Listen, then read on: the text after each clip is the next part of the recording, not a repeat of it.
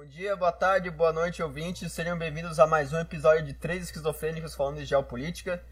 Dessa vez nós vamos falar de um assunto que está cada vez mais sendo trazido a, a mainstream, que é o assunto do BRICS. A aliança, entre aspas, aliança, né? Uh, que é, é uma aliança econômica entre Brasil, Rússia, Índia, China e África do Sul e também que serve como uma alternativa e uma é uma alternativa mesmo ao atual sistema liberal global e a gente vai tentar dizer aqui por, o que, que é o BRICS, quais que são seus membros, né? A gente vai um por um falando seu potencial, os seus problemas, as suas ameaças e daí, no final, a gente vai falar de outros assuntos como a importância do BRICS para o Brasil e também a adesão de novos membros, né? Porque toda hora estão falando que a qualquer momento pode entrar outro país no, no BRICS. Então, vamos começar uh, com os conceitos básicos. O que, que é o BRICS? Ah, não, desculpa, eu sou imbecil. Calma lá, calma eu sou imbecil, peraí, eu tenho que introduzir Desculpa o... se cortar, mas... Oi. Desculpa te cortar, mas você esqueceu de apresentar quem tá participando Sim, então, também, é né? exatamente isso, cara. Peraí. E aqui comigo eu tenho o Felipe. E aí, meu povo, tudo bem? Mais uma vez aqui no canal do Prosa. Hoje a gente tem bastante coisa pra falar. E também com o nosso amigo Jota.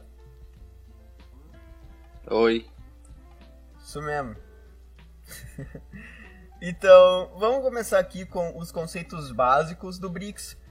Primeiro, o que, que é o BRICS? O seu objetivo. O BRICS é uma sigla que né, significa Brasil, Rússia, Índia, China e África do Sul. No caso, o S do África do Sul é por causa que é South Africa em inglês, enfim. E o propósito desse BRICS é ser uma espécie de bloco econômico, entre aspas. Quer dizer, não é nenhum bloco econômico, né? Porque não, não segue a, os requisitos para ser um bloco econômico. Porém, é meio que uma organização que é usada como um meio para facilitar uh, o comércio e a diplomacia entre essas nações. E todas essas nações sendo consideradas, pelo menos na época que o BRICS foi criado, né? Nações emergentes, ou seja, países que não são ricos, não são de primeiro mundo, porém que têm o potencial para chegar naquele, naquele status, né? E agora vamos falar sobre esses membros do BRICS aí. Primeiro vamos falar com, né, pela ordem da sigla, vamos falar do Brasil. Bostil, tio, tio. Não Exatamente. fala assim. É, eu não gosto do termo bostil, mano, que quando, tipo, o termo bostil era legal quando a galera, assim, do, do chão usava, tá ligado? Mas daí agora você tá vendo um monte de gente vira-lata que usa o termo bostil não ironicamente, tá ligado? Essa é a minha opinião, Exatamente. pelo menos. Os caras de chão não são vira-lata? São vira-lata, mano. Ah, Tipo assim, existe uma diferença entre um shunner que, tipo, não leva a vida dele a sério e daí, tipo, fica só passando a vida dele, tipo, fazendo shit post num site que só tem doente mental. E daí você tem o, o, o Zé Otaku e a Maria K-Popper lá, que tipo, ah, meu Deus, por que, que o Brasil não é o, a Coreia do Sul? Por que, que o Brasil não é o Ah, mas eu quero, esse povo aí eu quero que vá embora mesmo daqui, tá ligado? Eu Não quero que fique aqui, não. É, Dependendo de mim, esse povo tava muito longe daqui. Mano, eu acho que o Brasil é o único país, ou pelo menos um dos únicos países que tem essa esse ódio por si mesmo, tá ligado? Que é tão presente em, tipo, várias partes da população. Porque, tipo, os Estados Unidos, eu acho que é só o Brasil e, tipo... ah, Não, mas o, eu acho que os países de primeiro mundo nem conta, porque lá eles têm aquela síndrome pós-colonial, né? Mas o Brasil é o único país, assim, tipo, emergente, tá ligado? Que tem esse... Tipo, essa falta de nacionalismo, tá ligado? Que tem, tipo, um viralatismo muito grande, né? É, pra mim, É, isso também eu- tá presente um pouco nos outros países da América Latina. Mas no Brasil é muito mais presente mesmo. Bem mais. Cara, é- o Brasil é aquele país que todos os outros países gostam, menos o brasileiro, tá ligado? É. Todo gringo gosta do Brasil. É, menos aquela mulher lá dos Estados Unidos que era secretária de diversidade do governo americano, que veio, que Ih. foi pra São Paulo e daí ela ficou assim abismada que não tinha gente negra, ela só encontrou tipo italiano e gente branca, tá ligado? É uma história real isso daí, mano. A menina vai ficar na zona sul de São Paulo, que é o quê, pô? É, ela acha que Brasil é, é filme, tá ligado? Também eu ela nem culpo ela, é mano, que os americanos, tipo, perso assim, a, a imagem assim, que você tem de um país é geralmente pela mídia que você consome, né? E sempre que tem um personagem brasileiro é sempre tipo um cara africano, tá ligado? Literalmente. Tipo, o, como Cara é que é o nome do cara do Street Fighter lá, o. o Blanca? o- não, não, não, Blanca. Blanca não, Blanca não. Porque o Blanca, ele Tem nem a mulher é, lá, né? é, Tem a Laura. A Laura até parece brasileira. E tem o Sean. O Sean é literalmente africano, tá ligado? E é tipo o primeiro personagem brasileiro. Daí tem Ah, o. não, não é do Street Fighter, não. Acho que é The King of Fighters. esse, Não, o né? Sean é, o Sean é do. Do Street Fighter, Street Fighter 3. Ah, não conheço. É. Não sou acostumado a jogar. Sim. Mas, A gente vai cortar isso ou vai, ou vai pro ar? Não, Porque vai gente pro tá ar né? mesmo, foda-se, mano. É mais tempo. Estamos falando do Brasil, né? Então. Daí, tipo. quando o brasileiro é representado na mídia, é um neguinho com camisa de time, tá ligado? Como É. se todo mundo usasse camisa de time toda hora. O Lúcio do Overwatch também, tá ligado?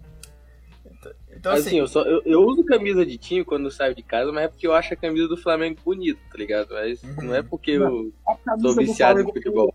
do favelismo, o ápice do favelismo. mano, eu só presente uso. Eu só uso Tio camisa aí, de tio time. aí. Eu só uso camisa do Flamengo na rua quando eu tô com medo de ser assaltado. Eu uso como escudo, tá ligado? Que daí. Vocês são Sabe? tudo bando de burguês safado, vocês não são cria, não. Então, vamos. Acho que dá pra parar de falar assim de. Enfim, eu não tô falando Bora, que não bora. existe negro no Brasil, mas só tô falando, cara, que tipo, é. Atenção, Thomas Costa diz: não existem negros no Brasil. É. Então, eu não tô dizendo isso, tá? Mas tô falando que, tipo, pô, metade, mais da. Não, todos os personagens brasileiros da mídia é tudo africano, tá ligado? Os caras acham que o Brasil é extensão da África, tá? Mas enfim, É, é para... tipo aquele episódio. É tipo aquele episódio dos Simpsons, lá do, de 20 anos atrás, quando eles vieram pro Rio de Janeiro. E é um episódio, assim, brutal. Acaba com a imagem da gente mesmo. Eles retrataram os habitantes do Rio de Janeiro, assim, como é, fanáticos, fanáticos mesmo por futebol. Jogavam bola, jogavam futebol com qualquer coisa. Aí eles retrataram também a cidade cheia, cheia de macaco mesmo, parecendo é, como se fosse um monte de rato. E essa é a, essa é a visão que os americanos têm do Rio de Janeiro. Obrigado, Vargas, né? É, né? Ou então a visão que eles querem passar do Brasil, né? Isso. Então, enfim, o Brasil ele tem meio que uma imagem bem mista lá fora, né? E hoje em dia eu acho que é mais uma imagem negativa mesmo, principalmente por causa da questão ambiental, né? Tipo, eles estão batendo toda hora nisso daí. Ah, mano, tem até um meme, tá ligado? O pessoal disse que as mulheres brasileiras são as mais quentes. Pô, olha a imagem que a mulher brasileira tem fora. Tem imagem de puta, tá ligado? Olha que merda. É, eu odeio Vargas, mano. Quer dizer, eu gosto. Assim, Vargas foi um gênio na economia, mas foi um débil mental na cultura, mano. É isso mesmo. Então, É vamos. transformar o Brasil todo no Rio de Janeiro. Eu, olha, É, exatamente. Então, vamos falar aqui, né, que essa, essa aliança, entre aspas, do, do BRICS, ela é uma aliança formada, aliança, entre aspas, de novo, né, entre países que tem um potencial muito grande. Qual que é o potencial do Brasil? Então, o Brasil, acho que dos países aqui, eu acho que ele é o terceiro que mais tem potencial. Só fica atrás, tipo, da China e da Índia, só por causa da população, tá ligado? Isso em questão econômica, puramente econômica. Em questão cultural, Rapaz, eu discordo da Índia, viu? Eu discordo da Índia, viu? você acha? Eu também, eu também. Pra mim, a Rússia Eu- tá na frente do poderio econômico. Cara, a Índia, Mas cara. da potencial. Índia é tipo, a palavra cara. é potencial, tá ligado? Tipo, se tu pega 1.8. Tipo, qual é a população da Índia? É 1.7, 1.8 bilhões de pessoas. Você bota essas pessoas na fábrica. 1.3. 1.3 bilhões. 1.3 Na Índia, bilhões. 1.3 O problema é Da a cultura dos caras, velho. A cultura dos caras é muito zoada, entendeu? Então, é o que eu tô falando. Numa, um- num ponto de vista puramente econômico, né? Eu, eu vejo que a China e a Índia é, são os, os que mais têm potencial. O Brasil fica em terceiro, na minha opinião. Agora, se a gente for colocar cultura em questão, já, daí já é mais complicado, né? Eu diria que a China continuaria em primeiro, mas aí acho que a Índia já cai umas posições. E aí a África do Sul fica em último em todos os quesitos, né? Porque vamos falar isso depois, né, da África do Sul. Mas O Brasil ele tem muito potencial por causa que, primeiro, população enorme. É, dos países da, do BRICS é o que tem o, a terceira maior população. Novamente só perde para a China e para a Índia por causa que a China e a Índia tem literalmente tipo bilhões de pessoas vivendo neles, né? Mas o Brasil também tem uma, uma abundância enorme de recursos naturais, a maioria dos quais nem foi explorado. E também a gente tem, a gente é um monstro na agricultura. O Brasil, mesmo sendo um país assim tão relativamente inativo na economia, né? Ele tem na economia mundial, no caso, ele ainda tem a maior agricultura do mundo. Eu diria que a agricultura do Brasil é tipo um orgulho nacional, né? Porque, meu Deus do céu, a gente consegue tipo competir com os Estados Unidos, sabe? A gente, a gente não só compete com os Estados Unidos, a gente ganha dos Estados Unidos em medidas de, de agricultura. O Brasil é o país com o solo mais rico do mundo. Aliás, é algo que todos os países do BRICS têm, é um solo extremamente rico. Mas o Dr. Enes dizia que a gente precisava romper com o sistema financeiro internacional. Fazendo isso, nós adotaríamos primeiro uma política mais amigável em relação aos países do terceiro mundo e demais parceiros comerciais do BRICS. Mais tarde, ainda nesse mesmo episódio, eu vou falar mais sobre o assunto. Mas os senhores podem me perguntar: se o Brasil partisse para uma postura mais protecionista, rompendo com o sistema financeiro internacional, poderia haver algum tipo de represália?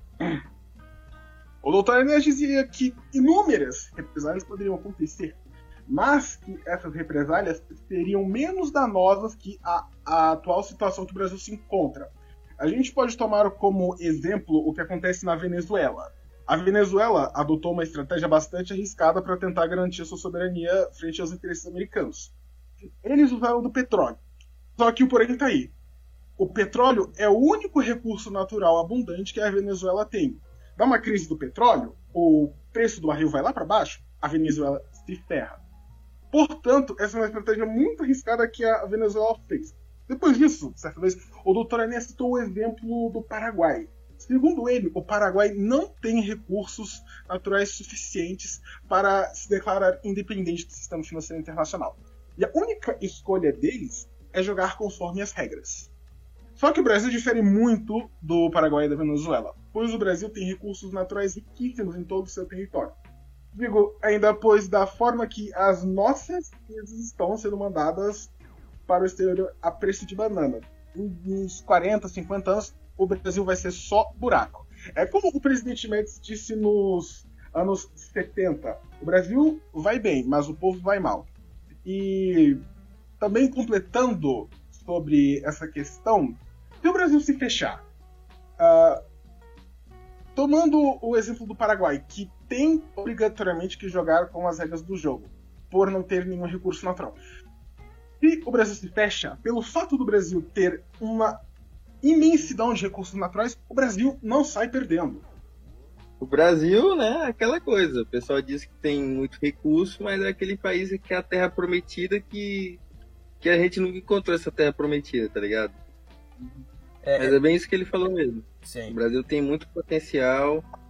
É, o que ferra o Brasil é tanta interferência externa quanto a interferência interna, as coisas que acontecem aqui dentro, na política e tudo mais, que querendo ou não é influenciado por algumas forças ocultas, né? Vocês sabem. E que mesmo se o Brasil se isolasse, a gente conseguiria sobreviver de boa, porque o Brasil, na prática, funciona como se fosse um império mesmo, tá ligado? Você Sim. pode perceber que tipo, tem uma grande diferença entre o Rio Grande do Sul e o Amazonas, por exemplo. Então o comércio não ia ser tão afetado. Uma coisa que vende aqui no Rio Grande do Sul, eu vendo lá aqui no Maranhão, e uma coisa que vende aqui no Maranhão pode ser vendida para Bahia e por aí vai. Faz um sistema de livre comércio interno e não iríamos ser tão afetados. Conseguiríamos Sim. sobreviver muito bem isolados. O problema é que a gente não tem infraestrutura para isso. Esse é Exatamente, é cara. É isso que eu ia falar, cara. Existe um problema muito grande com o Brasil que você quase não vê as pessoas mencionando, que é justamente a questão da infraestrutura. O Brasil, eu diria que ele só teve tipo investimentos grandes em infraestrutura durante o Estado Novo e durante o governo do Juscelino Kubitschek. Só que o governo do, do Juscelino Kubitschek, apesar dele ser conhecido assim, né, pelos seus grandes projetos de infraestrutura, ele focou muito mais em rodovia do que qualquer outra coisa, sendo que ferrovias seriam muito melhores para a geografia do Brasil, né? Por exemplo, você tem o Brasil, ele tem uma condição geográfica que é chamada de costa montanhosa, que é justamente isso. Você tem uma costa, porém a costa do país, ela é, digamos, dividida do interior do país por montanhas. Então, como que você liga essas regiões do litoral com as regiões ao interior? Ora, ou você vai tipo ter que achar uma passagem geográfica mesmo, né, por ali, ou então você vai construir túneis, ferrovias, enfim, né? Então, essa maneira assim de você usar a infraestrutura para meio que lidar com essas desvantagens geográficas do, do, Brasil seria uma coisa muito boa, mas a gente não teve esse investimento uh, quase que novamente, tipo, a última vez que a gente teve investimento pesado em infraestrutura foi Juscelino Kubitschek, e Juscelino Kubitschek nem fez um negócio muito bom. E outra coisa que é bom falar é que o Darcy Ribeiro ele escreve sobre isso, que tipo, o Brasil, se você for ver o mapa das ferrovias dos Estados Unidos, você vai ver que as ferrovias, elas ligam cidades umas às outras. Por quê? Por causa que isso cria uma rede de comércio entre as cidades americanas. Isso também ajuda o crescimento simultâneo de, o, de uma das outras. Então, tipo, se existe uma ferrovia entre Chicago e Nova York, caso Chicago se torne uma cidade rica, Nova York automaticamente irá se tornar uma cidade rica também, por causa que tem aquela integração, existe aquele comércio. E da mesma maneira, você acaba criando uma economia realmente integrada entre si. No Brasil você não tem isso. Por causa que, primeiro, né, como eu disse antes, não, não existe investimento em ferrovias. Segundo, as ferrovias que nós temos, as poucas que nós temos, não são usadas para ligar as nossas cidades. A, são privadas. A, é, as vastas maioria das ferrovias são utilizadas apenas para conectar os recursos naturais do Brasil, tipo lá no centro, tipo a, a, os, a, os, recursos da, agricultura, é, da agricultura, né? Então são basicamente que ligam do interior aos portos.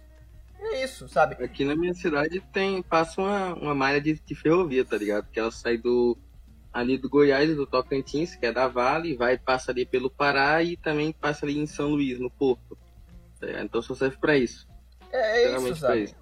Então, tipo, você pode ver que o Brasil, ele não é apenas um país tipo de exportação e de que tem uma falta de independência econômica só assim por uma questão de, de política, né? É também por causa que a nossa infraestrutura ela foi meio que construída com isso em mente. Então você tem ferrovias uh, que são muito escassas e as que existem apenas ligam os recursos da agricultura do interior aos portos. E daí você tem regiões do interior, mais ao interior, como uh, o Acre, o Amazonas, Roraima. Roraima não tem conexão nenhuma com o resto do território brasileiro. Você já pode chegar lá por meio de aeroporto. É isolado. É isolado.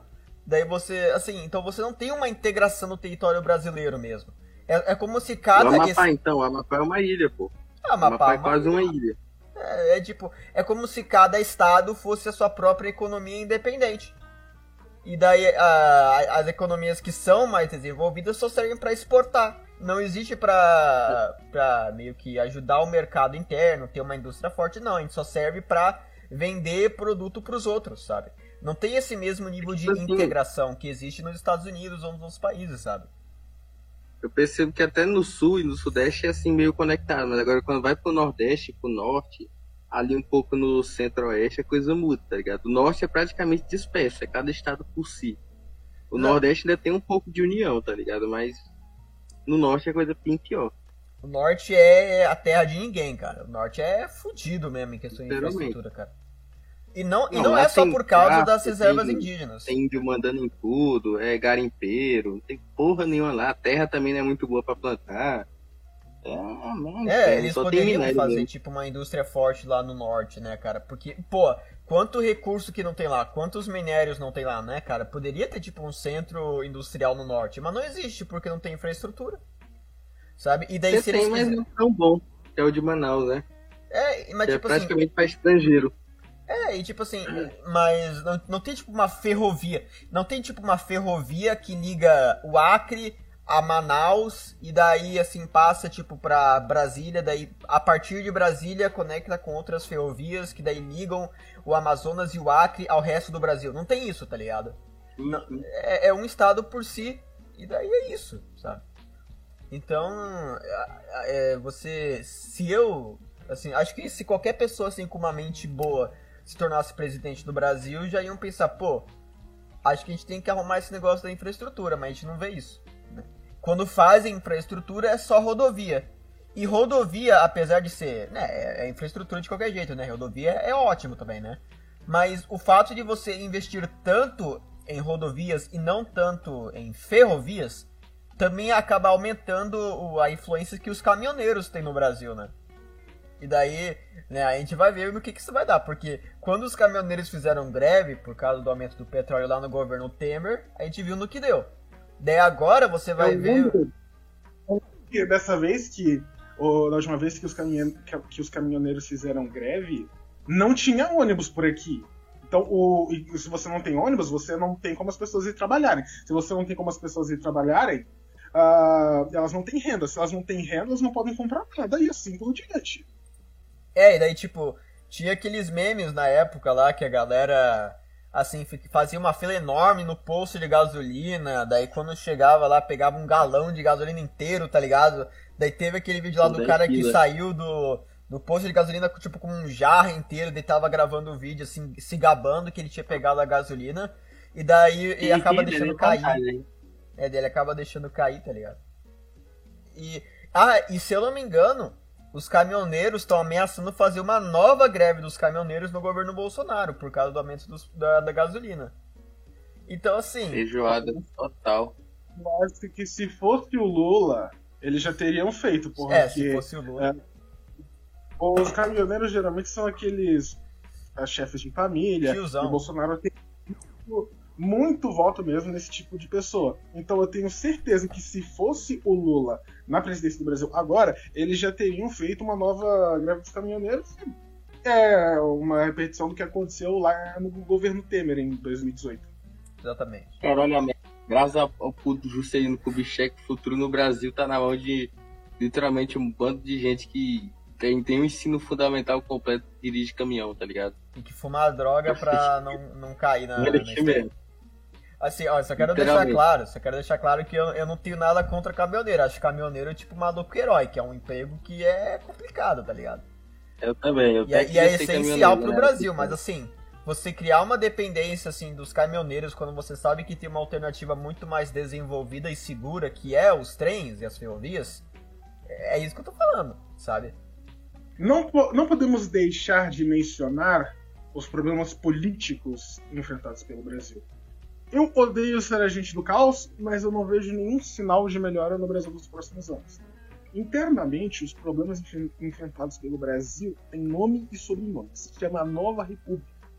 Da década de 30, no começo da era Vargas, até a década de 80, até o final do governo militar, o Brasil foi, dentre todos os países do mundo, aquele que mais cresceu.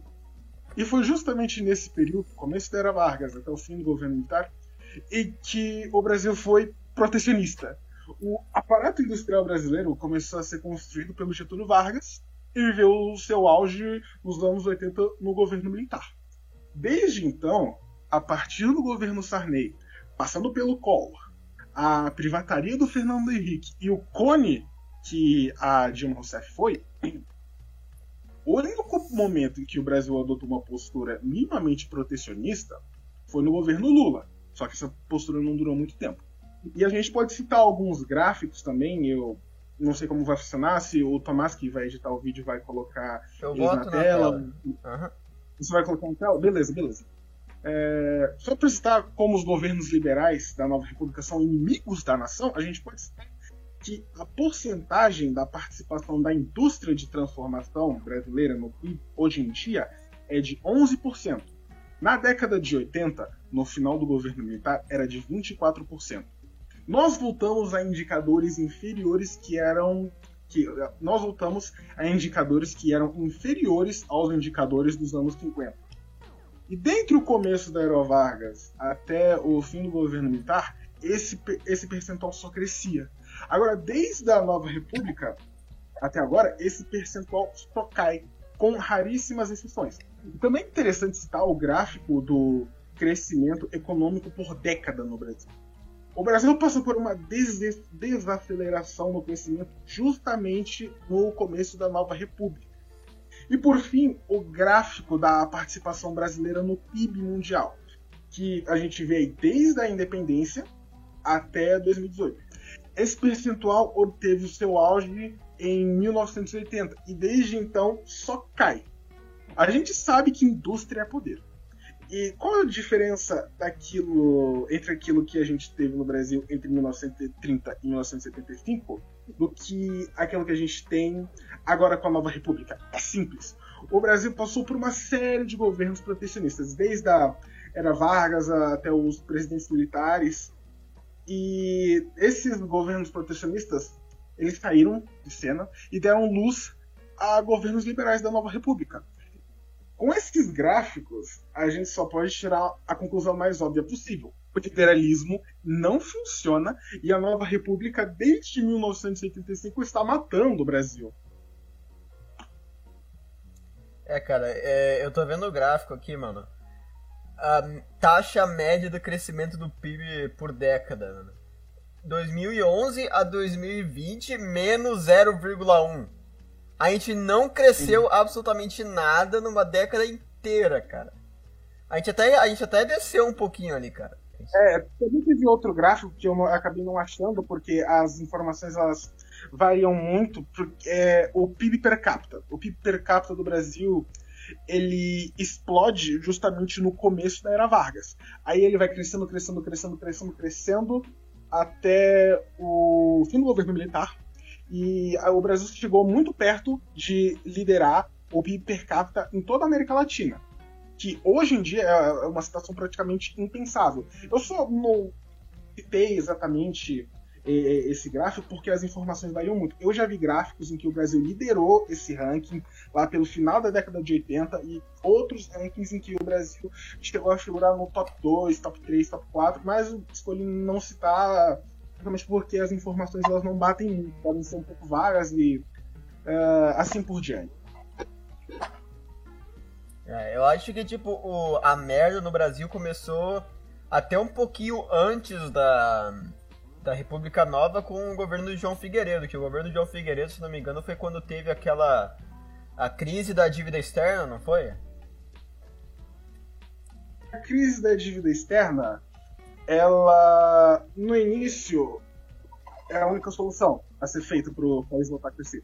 No caso, o governo militar ele tinha que fazer o país crescer. Eles não estavam com a mínima intenção de ser populares, então eles acabaram é, dando um passo para trás para poder do, dar dois para frente. Aí, tipo, até metade do governo Geisel foi uma foi a solução que era para ter sido feita, senão o país não ia crescer. A partir daí, a, com o, o endividamento, começou com uma solução preguiçosa, porque eles se acomodaram, porque essa é justamente uma das minhas críticas ao governo militar, embora eu seja pleno fanboy deles, é, acabou sendo uma solução preguiçosa, porque é, eles estavam fazendo isso antes, continuaram fazendo e a dívida só aumentou. Só que no caso, eles também.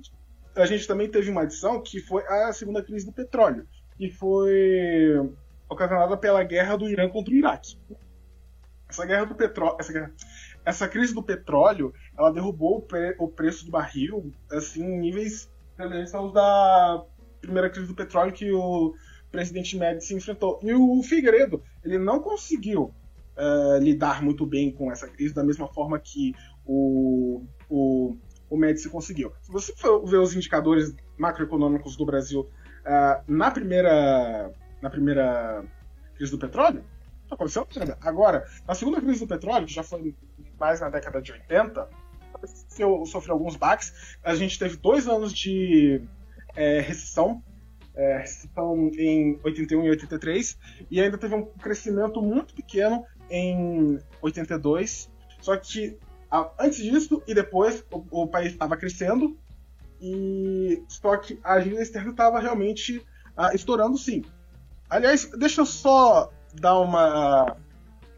mencionar o, o livro que eu acabei tirando essas informações. Então, essas informações que eu acabei citando sobre uh, o governo militar, eu recomendo o, um PDF que vocês podem achar facilmente, que é o nome A Economia do Período Militar, Crescimento com Endividamento, do o autor é Júlio César Bellingieri. É, eu acabei lendo esse livro bastante tempo atrás, ele tem tanto é, considerações otimistas quanto pessimistas, então é algo que eu recomendo fortemente para todo mundo ler. Tem ótimas informações sobre o período militar.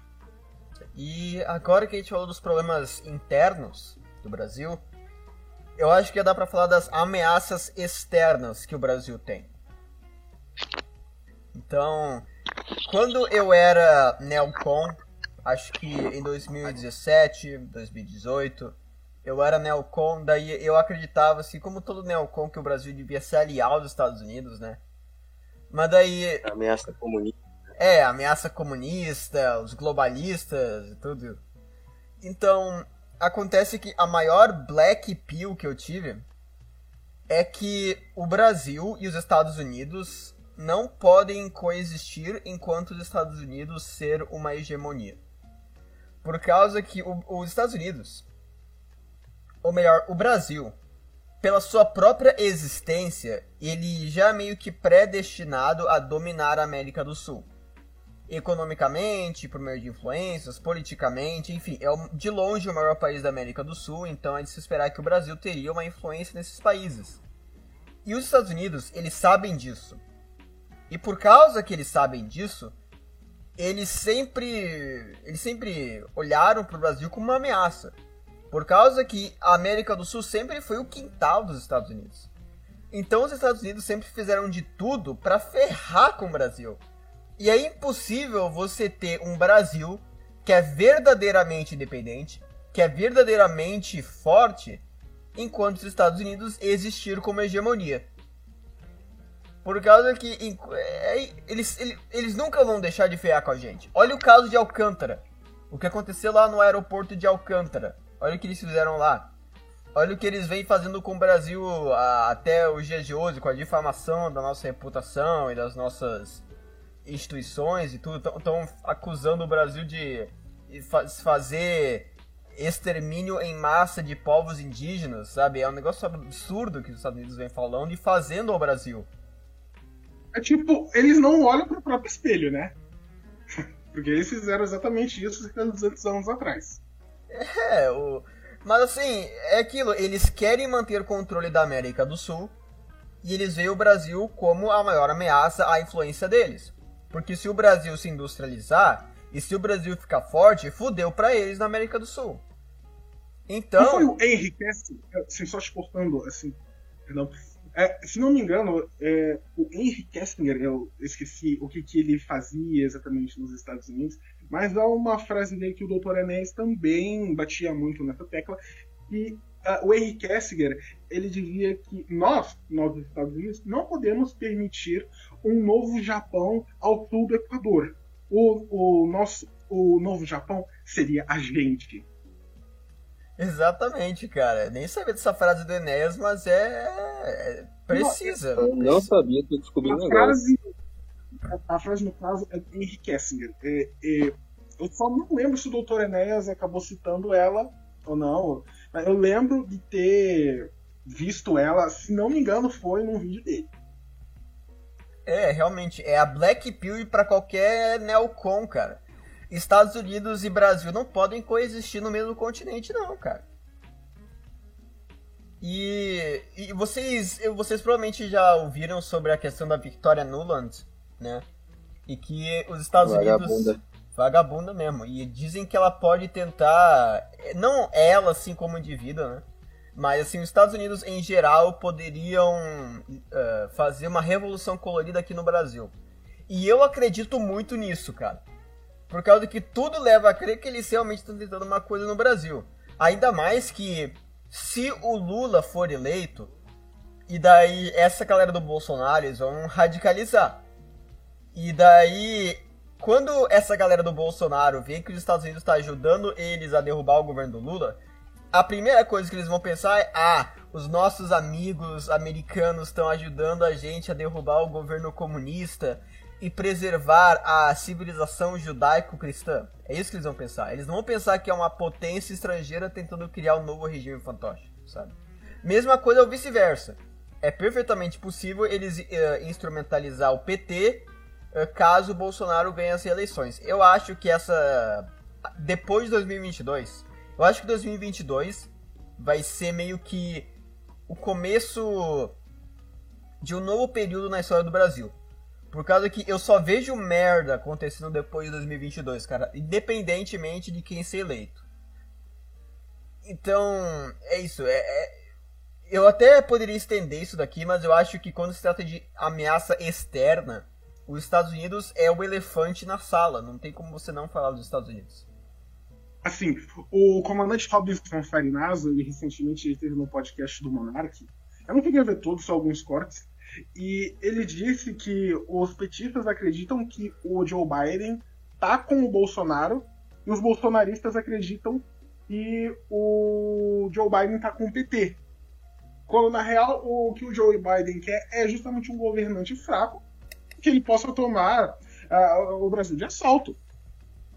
É, eu vejo assim, o Joe Biden, na minha opinião, o Joe Biden, ele, ele vê o Bolsonaro como um inimigo por causa que o Bolsonaro é o Trump dos trópicos. E a gente sabe que o Partido Democrata não gosta do Trump.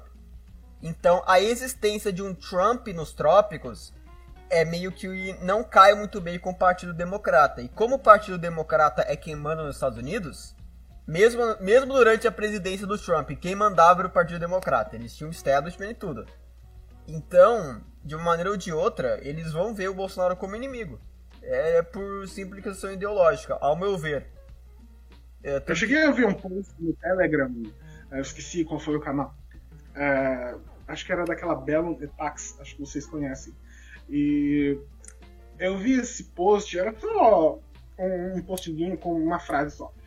Esse post dizia que, independente de quem for eleito no final do ano, se for o Lula ou o Bolsonaro, o próximo presidente do Brasil, o que assumir, ele vai ter uma postura mais anti-americana e se aproximar mais do BRICS. Realmente. É, é, assim, os Estados Unidos, eles nem podem tentar, tipo, apoiar um candidato que é pró-americano aqui no Brasil, tá ligado? Porque o Bolsonaro, ele era pró-americano, mas agora ele foi alienado pelos democratas, né? Mano, eu não entendo isso dos democratas, cara. Eles poderiam muito bem ter continuado aliados do, do Bolsonaro. O Joe Biden poderia, tipo, simplesmente ter ido pro, pro Bolsonaro e falado: Olha, eu sei que você gostava do Trump, mas vamos manter essa aliança entre Brasil e Estados Unidos. O Bolsonaro ia aceitar, cara. Ele ia aceitar. O Bolsonaro era o maior neocon que tinha. Mas daí o Joe Biden começou a falar de sanção, começou a falar da Amazônia, essas coisas. Rompeu completamente a aliança. O Bolsonaro tá indo pro BRICS, não por questão ideológica, mas por necessidade. E daí o Lula, o Lula é, é sempre foi pro BRICS. Daí o Ciro, o Ciro ele é mais ambíguo na questão externa, mas a gente vê que ele é meio que cercado por gente como o Aldo Rebelo e o próprio Farinazo, né, tô entrando no PDT. Então assim, eu não acho que essa galera ia deixar o o Ciro se aliar ao Ocidente. Então, assim, independentemente de quem vencer a eleição, vai ser uma pessoa uh, anti-americana pró-BRICS. Então agora vamos partir para a segunda letra, que é a Rússia. Qual que é o potencial da Rússia? É o país com o maior território do mundo. É, o país, se eu não me engano, ele é maior do que Uh, não, é maior que Plutão, cara. É, é maior que Plutão, isso. É isso que eu tava falando a coisa. É maior que Plutão, cara. Pensa, é, um planeta é menor do que o país. Então, assim, é, quer dizer, não é, não é um planeta, é um planeta anão, né? Mas foda-se. Então, com tanto território, é óbvio que eles iam ter pelo menos uma quantidade boa de recursos naturais. E a Rússia tem alguns dos maiores reservas de recursos naturais do planeta você tem principalmente o gás natural, que é o, né, o elefante da, na sala, né, quando se trata de recursos da Rússia. Todo mundo fala do gás russo e que e como a Europa e o Ocidente depende do gás russo, né? Tanto que agora Uh, tem um monte de país europeu que está sendo forçado a comprar em rublos o gás russo, ou então vão ficar sem gás e vão ter que comprar um gás uh, de outras fontes que é tipo 100 vezes mais caro e de pior qualidade. A Finlândia mesmo já tá sem gás. É, acho que eles vão ficar sem gás. É, eles já, já cortaram, dia 14 eles cortaram já. E daí também tem, claro, o petróleo. Então não é só essa fonte de energia que os russos têm. Eles também tem muito, mas muito petróleo. Quer dizer, não, não muito petróleo, né? Porque na União Soviética eles tinham o Azerbaijão, mas o Azerbaijão ficou independente, mas eles ainda têm uma quantidade bem considerável de petróleo no território. Eles também. E, mano, a Rússia tem tudo de, de recurso natural também, praticamente. Tem tudo que você pode imaginar tem na Rússia, por causa que é um, é um território gigantesco. Qual era a, a sigla dos países produtores de petróleo, o top dos países produtores de petróleo? Se não me engano, é a OPEP. E a Rússia, se não me engano, também tá nessa organização. Tá, é, é, essa OPEP, eu acho que é, ela é basicamente um cartel internacional. Porque é basicamente é, os países que são ricos em petróleo estão decidindo, tipo, ah, a gente só vai produzir essa quantidade de petróleo para manter o preço alto, sabe? É basicamente isso. E a Rússia, ele, ela tá nesse, nesse grupinho aí. E também tem uma população enorme e, enfim, tem todo o exército russo também é enorme. Tá certo que o exército atual não, não cabe em é, quando se trata de potencial, né? Porque todo país, em teoria, poderia ter um, um exército como o da Rússia no BRICS. Mas é bom mencionar isso também. Porque o, exército. O, o, a Rússia se destaca nessa, nessa questão do poder militar é as suas ogivas. Eles têm um número semelhante ao dos Estados Unidos, que é o, a maior potência nuclear atualmente. Não semelhante, é maior que os Estados Unidos ainda. E agora, assim, a Rússia, apesar de ter tudo isso, né? E apesar dela ter tido uma renascença no governo Putin, né? Porque o Putin, ah, a Rússia do Yeltsin era uma piada. Tipo, é aquilo, cara. O, eu falei isso no, no vídeo que eu fiz sobre a, o Putin, que o Yeltsin, ele era pra ter sido o herói da Rússia, né? Porque foi ele que liderou a dissolução da União Soviética. Mas ele é visto como um palhaço. Por causa que o governo dele foi muito, mas muito ruim, cara. É, o governo dele foi tão ruim que a qualidade de vida dos russos caiu durante os primeiros anos da República. Pensa, o seu governo é tão ruim que o Estado comunista era melhor. Eu costumo dizer que o excesso de comunismo causa o liberalismo. E foi o que aconteceu na história recente da Rússia. A gente teve 60 e algum, 69 anos de comunismo. Aí depois, qual foi o primeiro governo da, Rússia, da República Russa pós a dissolução da União Soviética. Fantoche liberal. O fantoche liberal do Yeltsin. Não tem como não ser diferente. E o exato oposto também. O excesso de liberalismo causa o comunismo. É, cara. E o Yeltsin. O... Outra coisa que dá para falar do Yeltsin é que o povo russo ele é muito orgulhoso na questão da liderança dele, por causa que é um país que foi governado por czares, por uh, secretários gerais comunistas, por pessoas como Stalin, uh, Pedro o Grande, Catarina I, sabe? Então você tem todas essas pessoas que lideraram a Rússia e daí do nada você ter, você tem a Rússia deixando de ser uma potência e agora sendo liderada por um maluco que é alcoólatra e corrupto. Então assim, literalmente alcoólatra. O maluco dava entrevista bêbado e cagava nas calças em público, mano. Não dava para tancar o Yeltsin, tá ligado? Mas assim, fa falando agora dos problemas atuais da Rússia, né? Uma das coisas que dá para falar são os oligarcas. Os oligarcas da Rússia, todo país tem oligarcas a um certo nível. Os Estados Unidos, inclusive, Mas, tem. No, no, caso, os oligarcas da Rússia, eles são uma herança da União Soviética. Se você for ver os atuais oligarcas da Rússia, é, tudo, tudo, quase são herança da União Soviética esses oligarcas. Eles são gente que tinham ou alta influência na polícia política, alta influência no exército, ou alta influência no Partido Comunista. Não foge muito disso. E também tem algumas. Uh, também na Ucrânia e nos, uh, nos países túrquicos que compunham a União Soviética, mas é mais presente na Rússia mesmo. É, porque basicamente eu falei isso também lá no, no meu vídeo do Putin, Uh, basicamente o Yeltsin foi lá privatizar estatais da, da Rússia, né? O que é natural, né? O, o país era comunista, proprietário de tudo, você vai querer privatizar pelo menos algumas coisas. Só que o cara, ele privatizou tudo E ele privatizou tudo isso para algumas pessoas. Foi tipo uma, uma sete pessoas que receberam toda a indústria soviética. E todas essas sete pessoas eram, eram tipo, amigos do Yeltsin e membros do Partido Comunista. Então você... Isso sem falar que atualmente, sem falar que atualmente a Rússia é um dos países mais desiguais que você tem no mundo. Eu não sei exatamente os números, mas você tem uma pequena, pequena parcela da população na Rússia que compõe boa parte das riquezas. É assim algo muito gritante, muito maior do que você tem no resto do mundo. O Yeltsin tem uma grande influência nisso, não é não? É, cara. E Rússia e Estados Unidos são dois países que têm oligarcas, né? E uma, uma coisa que oligarcas fazem é que, além deles influenciarem o governo, pelo menos não tanto no caso da Rússia, por causa que o Putin conseguiu colocar os oligarcas numa coleira, mas o que os oligarcas fazem é que eles causam a estagnação da economia. Por causa que parte de você ter oligarcas no poder, assim, poder figurativo, né? Uma influência no, no governo e tudo, é que eles não vão querer deixar nenhum competidor surgir, obviamente. Eles querem a sua hegemonia, o seu monopólio. E quando você tem um monopólio, você tem estagnação, não tem nenhum motivo para melhorar, não tem competição, você pode cobrar quanto você quiser por um produto e foda-se a qualidade. Então, essa falta de competição e essa, esses monopólios que existem na Rússia, além de ferrar completamente com a questão da desigualdade eh, social e econômica, também ah, vão acabar causando uma estagnação econômica no futuro. É simplesmente fato.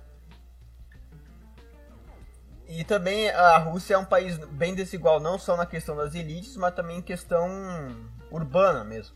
A Rússia é, é basicamente três cidades: é Moscou, é, Santo Petersburgo e Volgogrado. É, essas são as cidades grandes assim que têm uma qualidade de vida boa.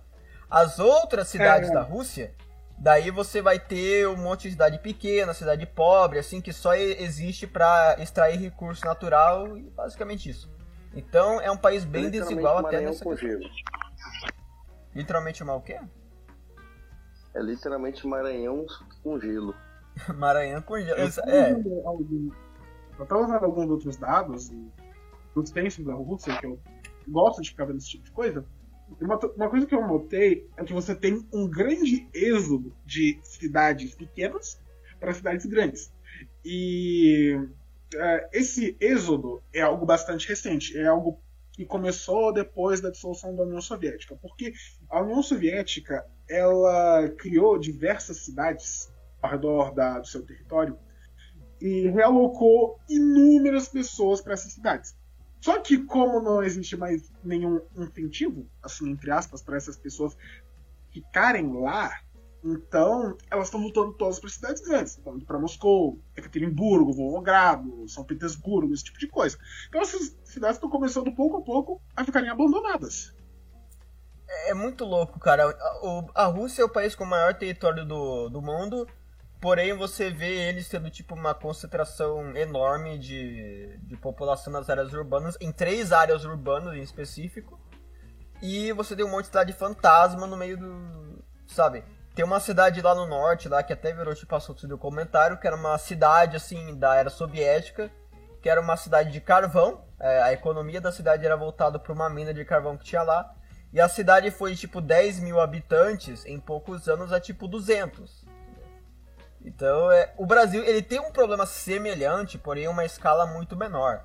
Porque até no Brasil. No caso do Brasil, no, no caso do Brasil desculpa te cortar de novo. No caso do Brasil é até entendível, porque a floresta amazônica ela ocupa um terço, um quarto da, da, do território nacional. Então não tem como criar a cidade assim no meio da Amazônia. Então aí, no nosso caso, é mais entendível. E também tem a, as montanhas da costa, né? Que, tipo, separam a região do litoral com o interior. Então é difícil realmente ter acesso ao interior, né? É fora a questão da caatinga também, que é literalmente quase um deserto sem água. Deserto sem água e os caras conseguiram fazer fazenda lá mesmo assim, cara. O brasileiro é bicho. bicho bravo. É a famosa gambiarra, é, né? Colonização foi foda, né? Foi. então, agora bom, a gente pode falar das ameaças externas da Rússia. E eu acho que, assim, a primeira que vem na mente de todo mundo é a OTAN. né? Ah, inclusive essa guerra que está acontecendo no, no país que não deve ser mencionado por causa que acaba dando flag no canal. Não flag, mas acaba, tipo, reduzindo o, o alcance do vídeo. Então, aquele país está em guerra por causa da OTAN e por causa da ameaça que vem dessa aliança do, do Ocidente pelo, pelos olhares da Rússia. né? A gente viu desde os anos, desde a dissolução da União Soviética, a gente viu um avanço muito grande da, da OTAN na, em direção à Rússia. E eles foram lá e colocaram um monte de armas nesses países, colocaram mísseis, colocaram tropas, então essencialmente tentando cercar a Rússia no mapa. Não só por meio da OTAN, mas também por meio das revoluções coloridas. Você teve uma revolução na Chechênia, que não é uma revolução colorida, né? Foi muito antes das revoluções coloridas, porém, ah, o movimento dos chechenos tinha apoio da CIA. Daí você teve a Revolução Colorida da Geórgia, daí você teve a Revolução Colorida, ou melhor, a tentativa de Revolução Colorida no Cazaquistão. E daí teve, é claro, a, tenta, a Revolução Colorida que teve no país que não deve ser mencionado, que tirou o. Não, eu vou falar mesmo, o governo da Ucrânia tirou o Yanukovych do poder, que era o amigo do Putin lá, instaurou o governo pró-OTAN. Então a gente viu. Cara, isso porque você nem falou que teve revoluções coloridas em outros países da Ásia Central, que era, eram ex-repúblicas soviéticas, e uma presença um tanto estranha do Estado Islâmico nesses países, né? Exato. nem- O, o, comentou. o Kirguistão, eu não sei se foi o Kirguistão ou o Tajiquistão, mas um O desses países. Tajiquistão teve, que teve uma insurgência do Estado Islâmico lá. É. E tem até hoje. Sim, teve uma guerra civil lá, uma tentativa de eh, revolução colorida que os russos conseguiram intervir lá e, que- e chutar os caras pra fora do país. Acho que foi até no governo Yeltsin. Acho que foi até no governo Yeltsin, mas eu posso estar enganado. No Lembrando, Uzbequistão também. Uzbequistão, cara, é. assim, é, a OTAN tenta, faz de tudo pra cercar a Rússia, cara, realmente. Daí agora a gente tá vendo uma aliança muito maior da, da OTAN com o Azerbaijão. A gente tá vendo Israel se aproximando mais do Azerbaijão e meio que é, vilanizando a própria Armênia, né? Também por causa da Turquia. A Turquia sempre vai odiar a Armênia, né? E a Turquia é membro da OTAN, apesar do, do Erdogan ser meio que esquizofrênico com a política externa dele. Não, assim, só citando, o Erdogan, o Erdogan, meus rapazes, é alguém que muito participaria desse programa aqui. Falei. Realmente, mano, Cara, o cara. Erdogan, ele, ele quer, ele quer literalmente ser um sultão, tá ligado? Ele quer ele, ele, é o, ele é o líder mais Jorge que tem, porque ele literalmente pensa que tá num joguinho, ele quer trazer o Império Otomano de volta. É, ele tá, tipo, nas reuniões, assim, de, do chanceler turco com o chanceler, tipo, da Rússia, o Erdogan tá lá jogando Hearts of Iron 4, tá ligado? Tipo, o cara, basicamente, pra quem não sabe dessa história do Erdogan, a gente fala que ele tem uma política esquizofrênica por causa que, primeiro, ele quer criar um novo Império Otomano. Ele quer criar uma nova esfera de influência turca que vai desde a Síria até os países da, da Ásia Central e os soviéticos e até o, a Líbia. E daí ele também ele é, é um país membro da OTAN, a Turquia é membro da OTAN, porém ao mesmo tempo que ela é membro da OTAN, ela apoia a Rússia em vários quesitos, porém ao mesmo tempo que ela apoia a Rússia, ela também é contra a Rússia em outros quesitos. Então assim, o Erdogan, ele, ele, ele meio que quer, pelo menos na minha opinião, ele quer brincar com ambos os lados para tentar receber o benefício dos dois, sabe? Inclusive, esse filho da puta invadiu o Iraque semana passada, né, bicho? Começou a macetar os curdos lá. Que inclusive os curdos são apoiados pelos Estados Unidos. E por aí tu já viu São. tanto que o cara é maluco. Sim, o maluco ele invadiu a Síria e o Iraque pra parar os curdos. E também teve lá um negócio assim que, eh, sabe, se tu é católico ou ortodoxo, tu já sabe que teve a conversão da Hagia Sofia em uma mesquita, que é vale a pena mencionar, né? Isso sem falar do êxodo, completo êxodo dos cristãos da Turquia. Geralmente esses cristãos, eles eram gregos, armênios e assim, de outras etnias. É, no começo do século, você tinha uma certa ah, participação desses, desses povos nas demografias turcas. Hoje em dia, você não tem praticamente nada. Os, os cristãos eles foram praticamente expulsos da Turquia. É, atualmente tem coisa assim de 0,1% de cristãos na, na Turquia. É, a história da é, Turquia. Já apareceu, já apareceu até nego denunciando que ele quer literalmente transformar o, o as Forças Armadas turcas em literalmente um, um, um jihad, tá ligado? Tá islamizando as Forças Armadas turcas. Eu não duvido, mano. tipo, a Turquia, ela sempre teve, em, nesse, pelo menos na história recente da Turquia, você teve sempre esse combate entre os kemalistas, né, que são os, os liberais, basicamente, da Turquia, né, que tem uma que são alinhados ao Mustafa Kemal, que foi um grande tipo líder da Turquia, revolucionário, né? E Ataturk? daí Ataturk, aham, isso daí. E no, no, caso, o Ataturk ele foi a única pessoa do, da Turquia que teve esse sobrenome, né? Por causa que ele não teve filhos e o sobrenome foi ele mesmo que deu a si mesmo. o Ataturk ele é o Deodoro da Fonseca do, da Turquia, tá ligado? É, é, é, talvez, mas eu acho que o Ataturk foi mais foda, tá ligado? Porque o cara lutou contra, tipo, tudo, tudo que era império na época e ganhou. Então, pelo menos o tem esse crédito. Filho da puta, né? Que só a Armênia pegou um monte de merda lá, tá ligado? Não, merda. Tá Sim, mas dá pra, dá pra admirar o talento militar que ele tinha, tá ligado? O Deodoro da Fonseca nem isso, tá ligado? Porque que guerra que ele lutou, Deodoro da Fonseca? Ah, na Guerra do Paraguai, beleza, mas ele não foi, tipo, o líder da Guerra do Paraguai, tá ligado? Nem era protagonista. É, tipo, o Duque de Caxias e o Conde Duff foram os protagonistas, o Deodoro da Fonseca era um coadjuvante. Mas enfim, eh, voltando à Rússia só completando, Sim. literalmente você pode admirar até o Mao Tse Tung.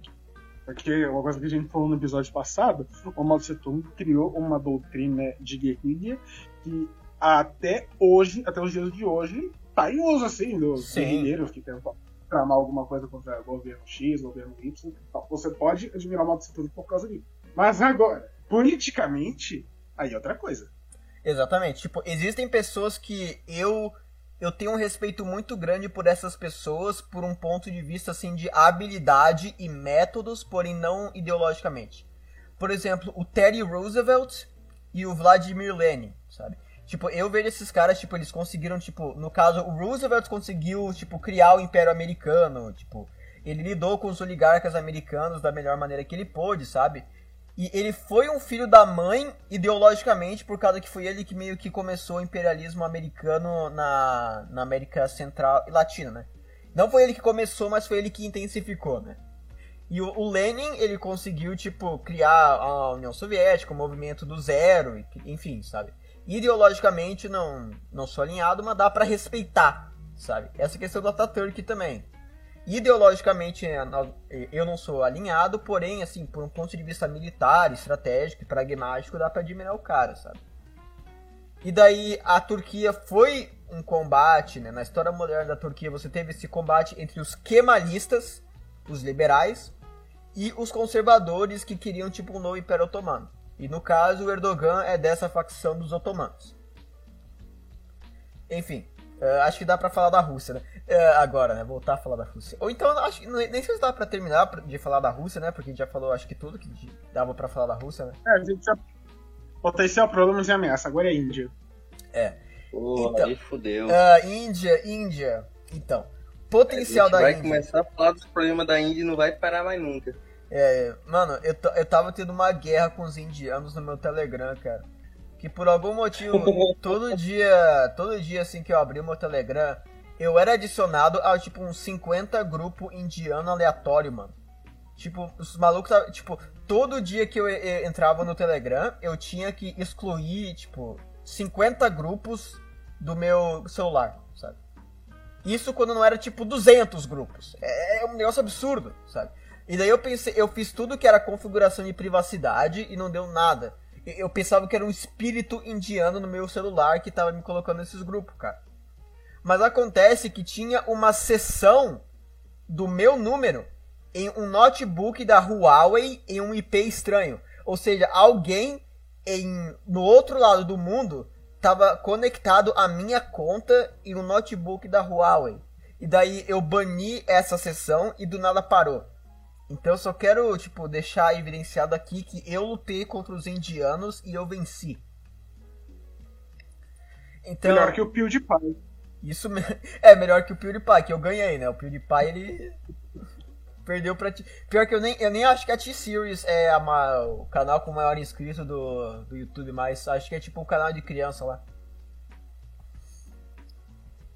Então, qual que é o potencial da Índia? Bem, a Índia é um país com uma população enorme, 1.3 bilhões. É um país com uma terra agrária enorme. E, de novo, 1.3 bilhões de pessoas. Se você coloca metade disso daí em fábricas, você já vai ter tipo a maior potência industrial do mundo. Cara, se eu não me engano, um terço do território da Índia é propício para agricultura, tá ligado? Um terço. É, Aquele mas... imenso território. Um terço. Pra, pra comparação, o Brasil acho que é tipo o quê? 11%? E a gente só utiliza, 15. tipo. É, 11% assim, de território próprio para agricultura no Brasil e a gente só usa tipo um terço disso, se eu não me engano. E assim, só completando, o século do imperialismo, uh, então do, do século XIX, século XX, a Índia, ele, ela sempre foi algo, um, um território que o, as potências europeias estavam sempre uh, cobiçando. Sim, Tanto ela era chamada. Ela a Índia era chamada é. de a, a, a, joia da coroa do Império Britânico. Porque de todos Sim. os territórios da, da, da, Bretanha era o maior símbolo, né? Isso passa pelo, pela população gigantesca, também pela localização extremamente estratégica, ligando a Europa ao, ao Extremo Oriente. E ah, o clima também, algo para você citar, é que é extremamente suscetível a você uh, fazer agricultura. E também né, você teve quase que uma guerra entre os russos e os britânicos por causa da Índia. Você teve o grande. É, você teve o grande jogo, né? Basicamente, os britânicos estavam entrando na Índia e os russos estavam com medo de que eles iam começar, tipo, a fra... É, eles iam, tipo, invadir toda a Índia, daí ir pelo Afeganistão, daí anexar os países da, da Ásia Central e daí fazer uma fronteira com a Rússia, tá ligado? Então a Rússia, né? E os britânicos também achavam a mesma coisa dos russos. Eles achavam que os russos iam, tipo, começar a invadir os, os países da Ásia Central, daí anexar o Afeganistão e daí a partir do Afeganistão eles iam tomar a Índia dos britânicos. Então você teve a. A que ela fez isso nos anos 80, só que a partir daí os britânicos já tinham caído fora da Índia. É. E tipo. Então você teve meio que essa corrida entre os russos, o Império Russo, e os britânicos para ver quem conseguia conquistar mais território naquela região o mais rápido possível. E acabou que a Rússia conquistou toda a Ásia Central, com exceção do Afeganistão, e, a... e os britânicos ficaram com todo o subcontinente índico.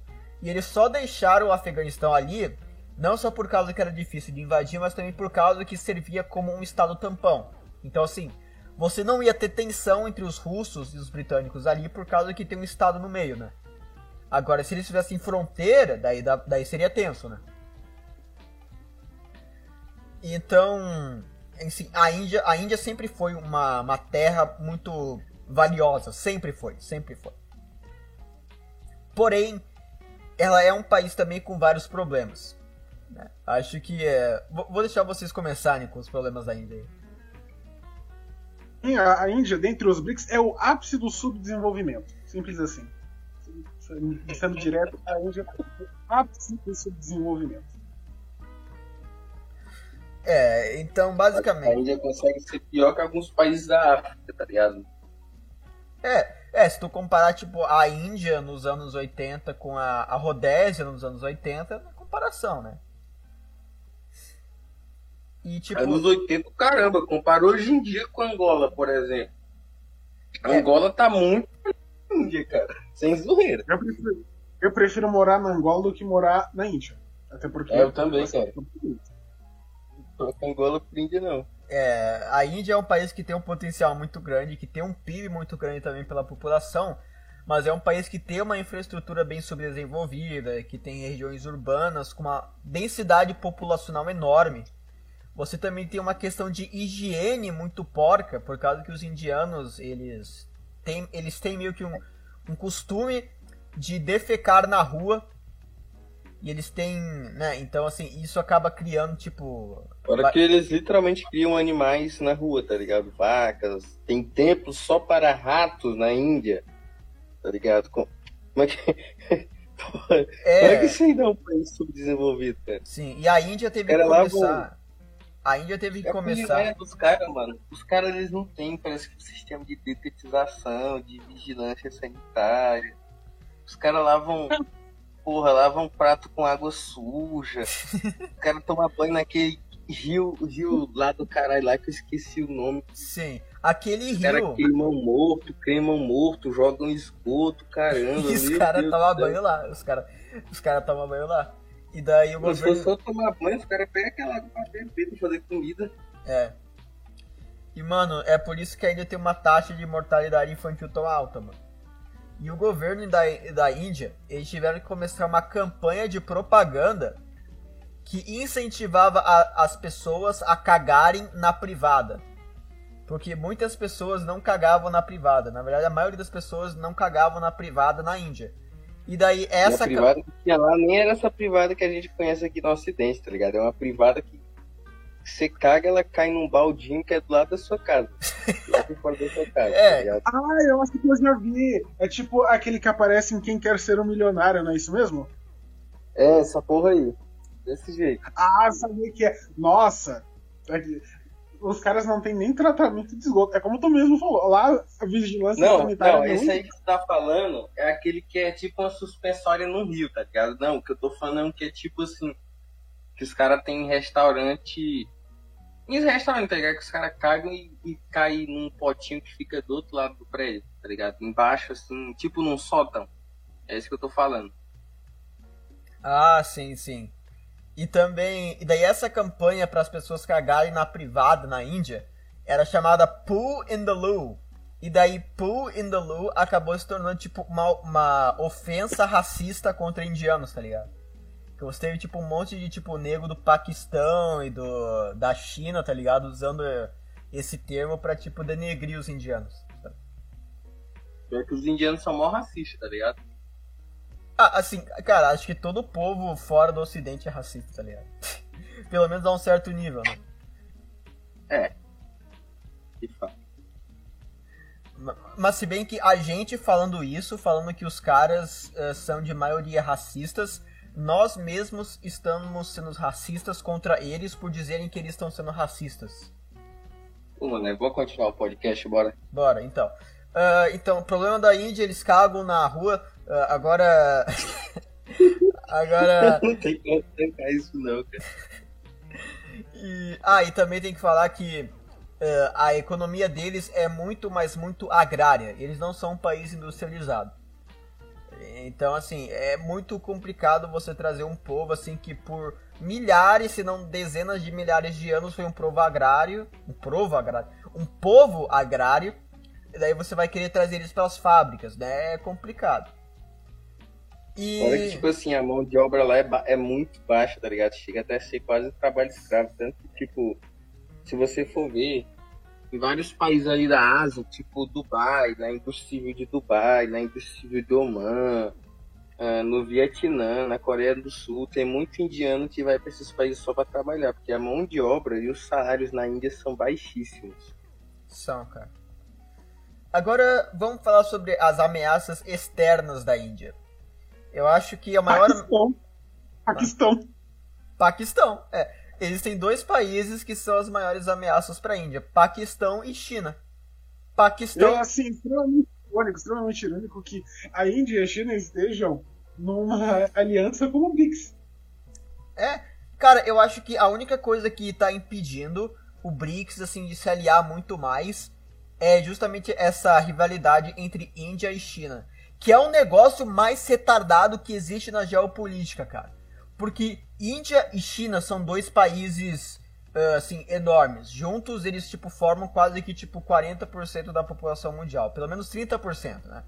E daí, juntos, eles poderiam dominar a economia mundial se eles quisessem. Mas não. Por que, que eles não são aliados? Por que, que eles são inimigos? por causa que eles têm uh, disputas de território. Você sabe aonde que eles têm disputa de território? Na porra dos Himalaias.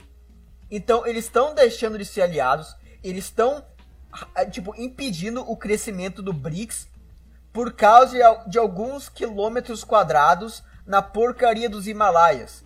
O que, que tem nos Himalaias? disputando por pedra. O Zé Graça. O Zé Graça tá lá nos Himalaias. É, o Zé Gra... eles querem ver o Zé Graça, mano. É isso. É, eles querem. É que eles, tipo, eles querem salvar o Zé Graça da trindade do mal lá, tá ligado? É só isso. É a explicação que eu tenho, mano. Porque, pô, os malucos estão brigando por pedra, mano. Por pedra, mano. Pô, Gibraltar é uma coisa, mas, pô, os Himalaias é outra, mano. Pô, não tem ninguém vivendo naquela merda. Ninguém. Tem, não tem, a população. Com exceção do Zé Graça, com exceção do Zé É, Graça. a população é um, que é o Zé Graça. Tirando o Zé Graça, não tem ninguém naquela merda lá, velho. Não tem nenhum, não tem nenhum tibetano de, de chinelo pelado vivendo lá, velho. Não tem população, não tem recurso natural, não tem importância estratégica, não tem porra nenhuma. E os caras me, me vão fazer rixa por causa dos Himalaia. Vai tomar no cu, cara. Puta que pariu, velho. Por causa dessas merda que o BRICS não vai pra frente. É, é macaquice, mano. Puta que pariu. Acho que o Brasil devia, tipo, intervir nessa porra dos Himalaias aí. Pra tentar fazer, tipo, uma trégua entre Índia e China, tá ligado? Tipo, ah, você fica com esse território aqui, a gente fica com esse, pronto, acabou.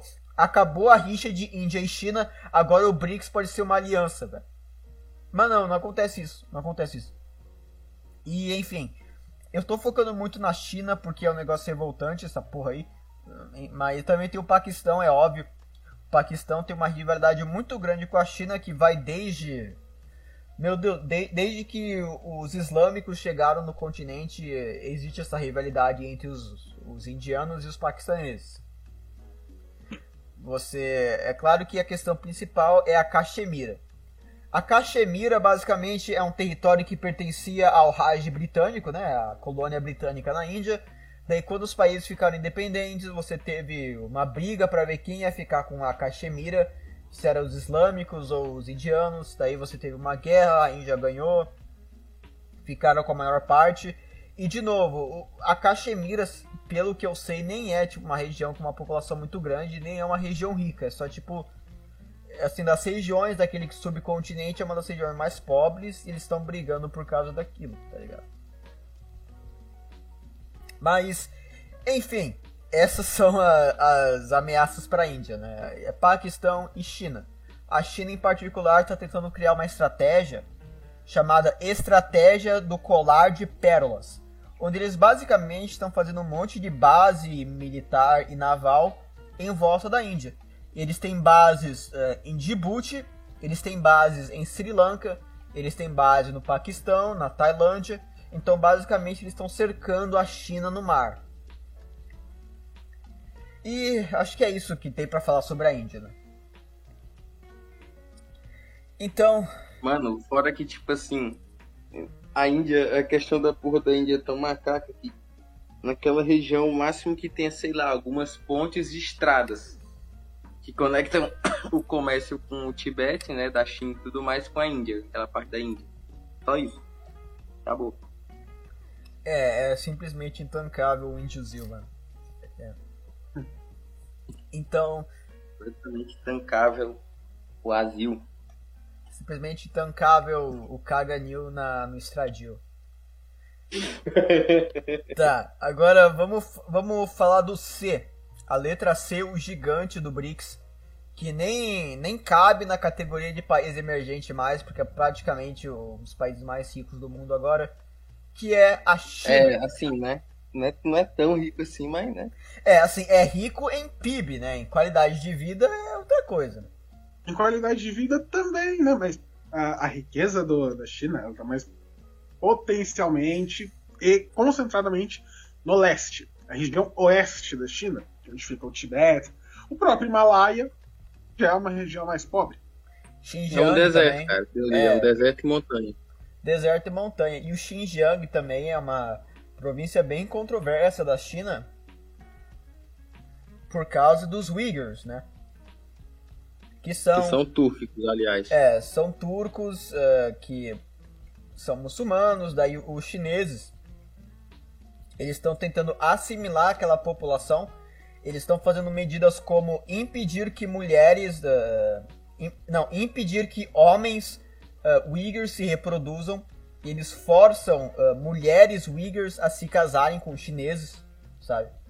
Eles colocam Uyghurs em, uh, em campo, não são oficialmente, não são campos de concentração, são campos de reeducação, reeducação. Basicamente, eles dizem que eles estão uh, lidando com extremismo islâmico na província, né? Mas a gente sabe que é, é, é mentira isso daí. Inclusive, é, teve um monte de. Acho que, tipo, acho que ano passado, não, ano retrasado, a gente tive. A gente teve um monte de manifestação assim online, hashtag, essas coisas, a favor dos Uyghurs, né? Principalmente por causa da questão de Hong Kong lá. Mas hoje em dia quase ninguém fala por causa que né, a bola da vez é a Ucrânia e Covid. E falando da China, né, é impossível falar da China sem o potencial dela, que é a população de 2,1 bilhões de habitantes, eu acredito. Não, 1.4, 1.4 bilhões. 1.4 é sério. Nossa, nossa, errei feio agora, caraca. Nossa, demais, cara. Errei feio pra caramba agora, meu Deus. Mesmo assim, 1 bilhões, 2 bilhões, quem se importa? É chinês, né? O que você tem que, import... o que você tem que saber é que tem um monte de chinês, é isso. E apesar de, dessa população chinesa ser decadente, né? A, a taxa de natalidade da China é baixíssima. E não é só por causa do, da, da lei do filho único, por causa que a lei do filho único ela foi uh, retirada, acho que tipo ano retrasado também. Então agora o... já faz um tempinho. Faz já um faz tempinho. um tempinho. É, é por causa que eles tiraram. É, ele, não, eles colocaram. Eles tiraram a lei do filho único e falaram que podia ser dois filhos. Depois eles falaram que só podia ser três filhos. Daí agora eles tiraram completamente o limite. Porém, mesmo assim, o chinês não quer ter filho por causa que, enfim, é séculos, não séculos, mas décadas de alienação para não ter filho. Daí você tem a, a cultura consumista dessa, dessa China modernizada. Daí você tem o fato de que o chinês trabalha que nem escravo, não tem tempo para cuidar de filho. Enfim, vários, é, várias coisas que estão contribuindo para essa crise de natalidade da, da China. E, enfim, é, acho legal que a gente está falando da, do potencial da China e a gente já está falando dos problemas, né? Mas enfim, acho que to... é, é, relevante, cara, falar dos potencial, porque todo mundo sabe, é, é, um país que já é rico.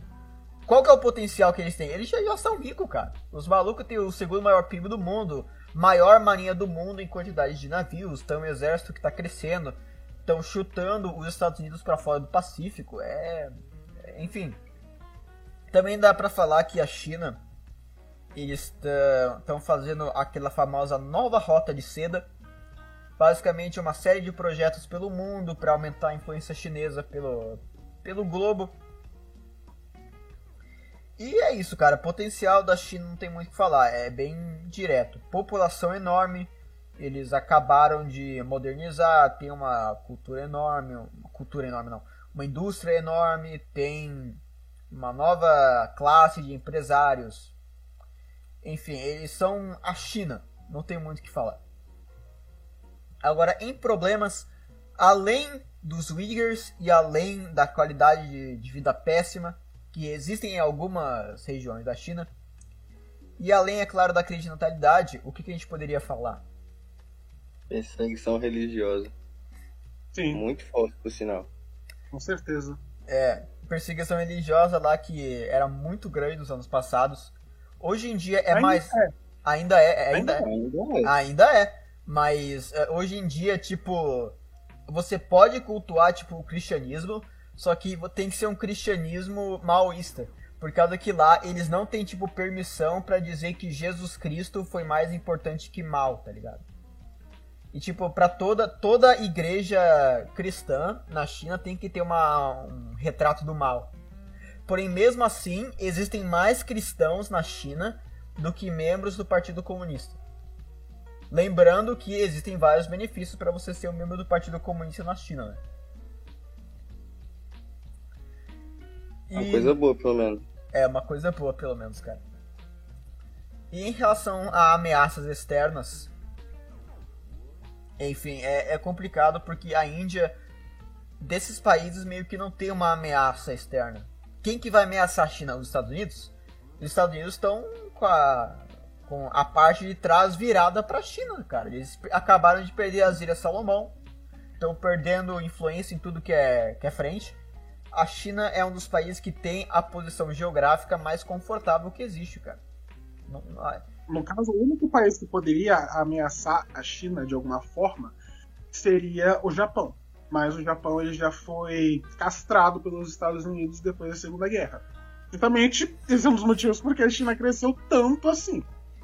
É, Hoje, atualmente, eu diria que ninguém, absolutamente ninguém, ameaça a China. Falando de ameaças externas. É, eu acho que a China e, tipo, China, Canadá e Estados Unidos são tipo os países que mais têm uma segurança em fronteira, tá ligado? Porque eles não têm tipo um país que realmente apresenta uma ameaça séria à segurança deles, tá ligado? E acho que dá para falar também sobre as ambições da China. Basicamente, o Xi Jinping falou que até 2050 a China vai querer ser o número um poder hegemônico do mundo, que é perfeitamente possível de acontecer por causa que os Estados Unidos são. Sabe, todo mundo sabe o que está acontecendo com os Estados Unidos. É, é intancável, realmente. Estão peidando, estão morrendo. Não sei se vocês viram aquele documento lá da, da China que apresentava os movimentos identitários uh, dos Estados Unidos como uma das principais causas da, da decadência americana. Não, vi não. É, eu também não cheguei, eu não cheguei a ver. Também cheguei a ver. Mas acredito, acredito totalmente. É. E no caso, é, eu só acho engraçado porque esses movimentos identitários, eles inicialmente foram financiados pela União Soviética. No tempo da Guerra Fria, você tinha duas linhas de pensamento entre o bloco comunista e o bloco capitalista. O bloco comunista ele financiava esses grupos identitários porque eles sabiam que não poderiam boicotar sabotar o bloco capitalista na base da economia. E o bloco capitalista fazia justamente o contrário. Eles sabiam que não poderiam sabotar culturalmente os países comunistas, porque estão extremamente fechados. Vide aí a Coreia do Norte, está aí para provar meu ponto. Então, eles acabaram tentando sabotar os países comunistas na base da economia. E acabou funcionando. O comunismo, ele não tem uma economia muito sólida. E com o, a sabotagem da Guerra Fria do bloco capitalista, você não tem outra coisa senão a dissolução completa do bloco comunista na Europa. Enfim, acho que agora a gente falou da China e dá para falar do do membro da, do BRICS que todo mundo gosta de zoar por causa que é como que eu posso dizer? A o maior peso morto, maior peso morto, peso morto do, do BRICS que é a África do Sul. Então, por que que a África do Sul a gente diz que é um peso morto? Bem, primeiro vamos falar do potencial da África do Sul. A África do Sul tem uma área agrável muito grande, tem recursos naturais enormes, tem uma variedade climática bem boa e tem uma população até que grande. E também é, ela é sem contar que, sem contar que a África do Sul está numa posição geográfica assim bem interessante. Está literalmente no, no sul, no extremo sul da África, que é literalmente o, o meio do mundo. Então, eles têm fácil acesso ao Oceano Atlântico, o sul do Oceano Atlântico, e ao sul do Oceano Índico também. Essa é uma das coisas que a gente pode citar também. Sim, apesar da importância da cidade do Capo ter sido meio que reduzida pelo canal de Suez, né? Mas. É, infelizmente. Hum. E também dá para falar que a colonização britânica na África do Sul ela foi bem pesada pro bem e pro mal. Pro mal, por causa que, né, apartheid, todo mundo sabe.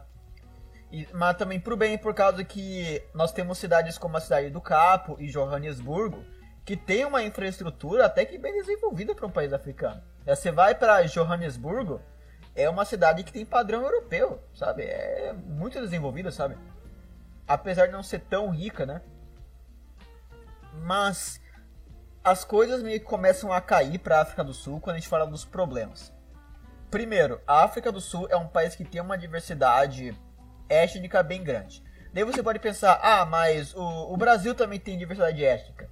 O Brasil tem e também não tem, por causa que o Brasil tem negro, asiático, branco, pardo, porém o brasileiro ainda é unido na cultura brasileira. Você pode falar para um conversar com um negro e conversar com um branco. Os dois vão falar português, os dois vão saber o que é uma coxinha, os dois são brasileiros, né?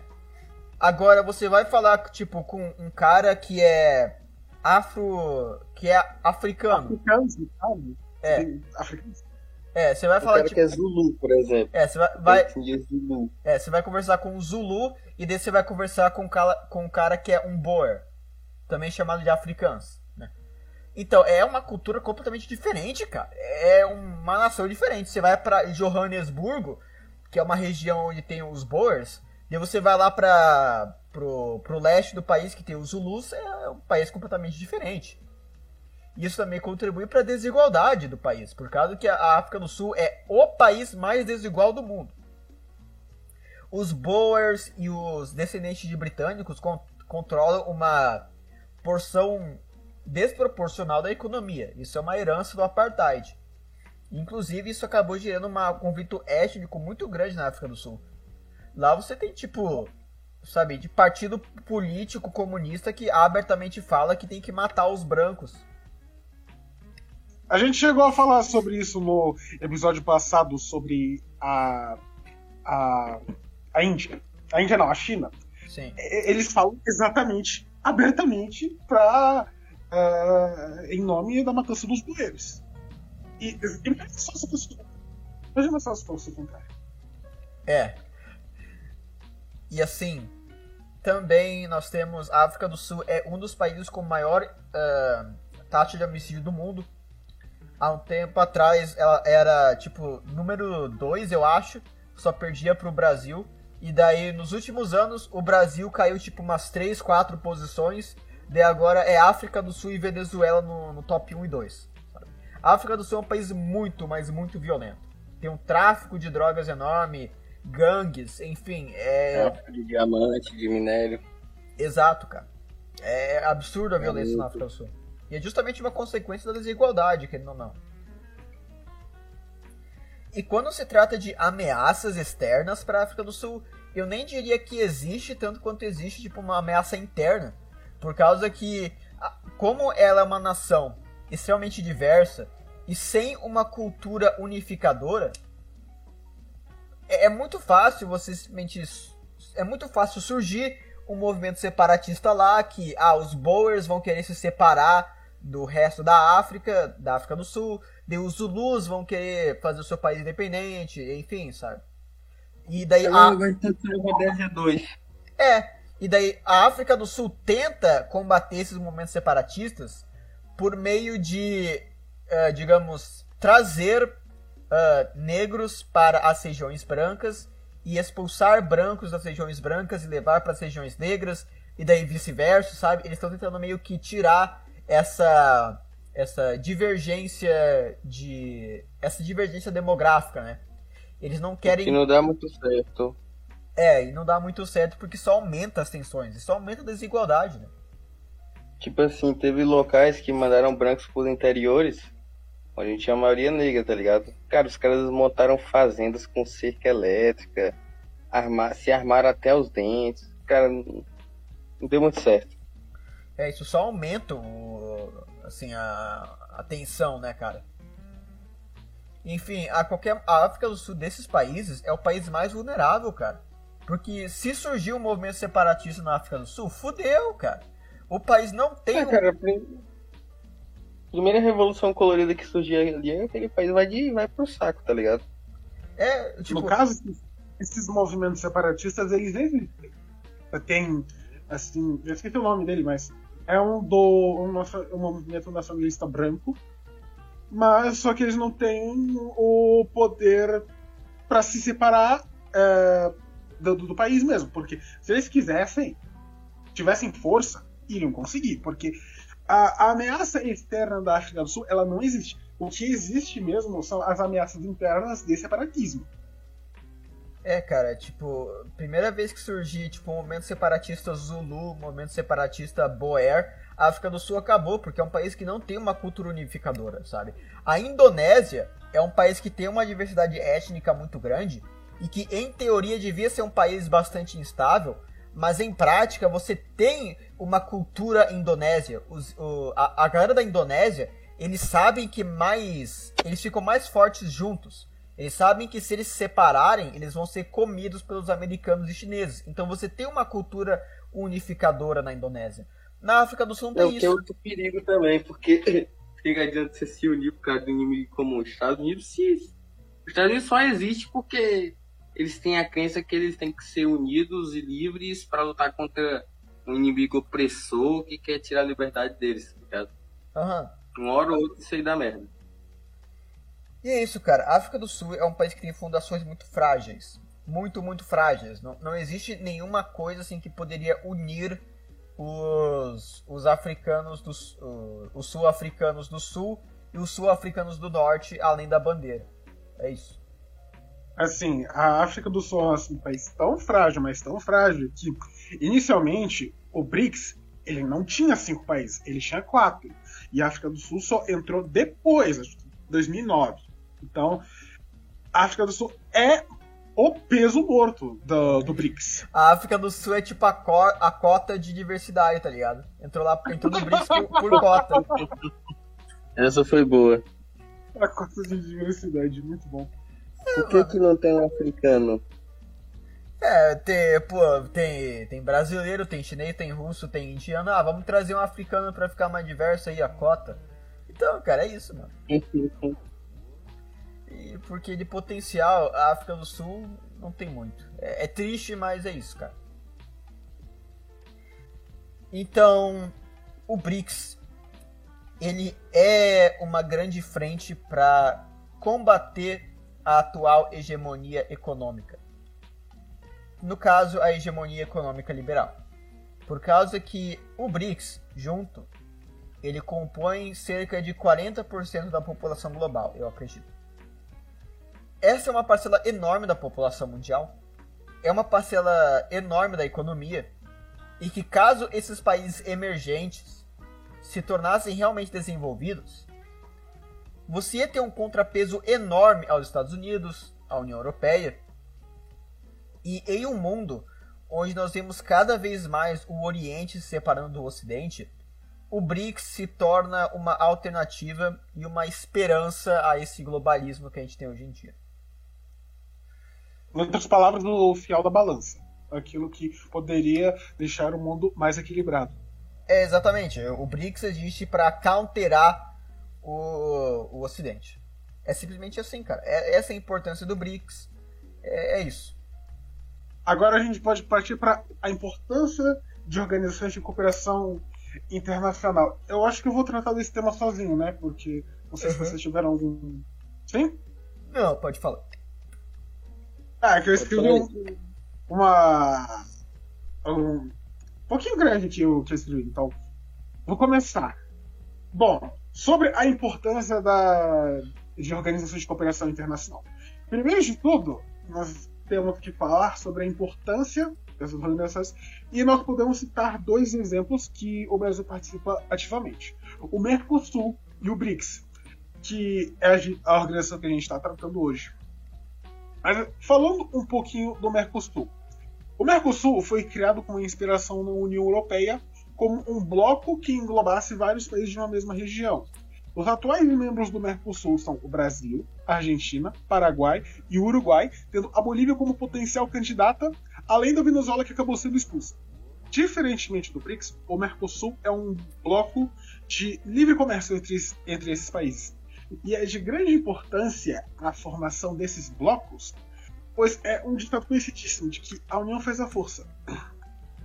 A união faz a força tanto para garantir a cooperação desses países quanto para conter a influência americana dentro da América do Sul. Portanto, nesse caso, a ampliação de membros do Mercosul seria fundamental. Todos os países da América do Sul deveriam fazer parte do Mercosul. Não por uma questão ideológica, mas sim pois somos todos vizinhos, todos temos interesse em comum, que é a contenção da influência americana na América do Sul. A Venezuela, anteriormente, foi suspensa do Mercosul pelas suas violações dos direitos humanos. Uma, grande, uma das coisas que eu faria, se, se dependesse de mim, é abater essa suspensão. Porque o grande embrião do Mercosul não remonta os anos anteriores à sua criação nos anos 90.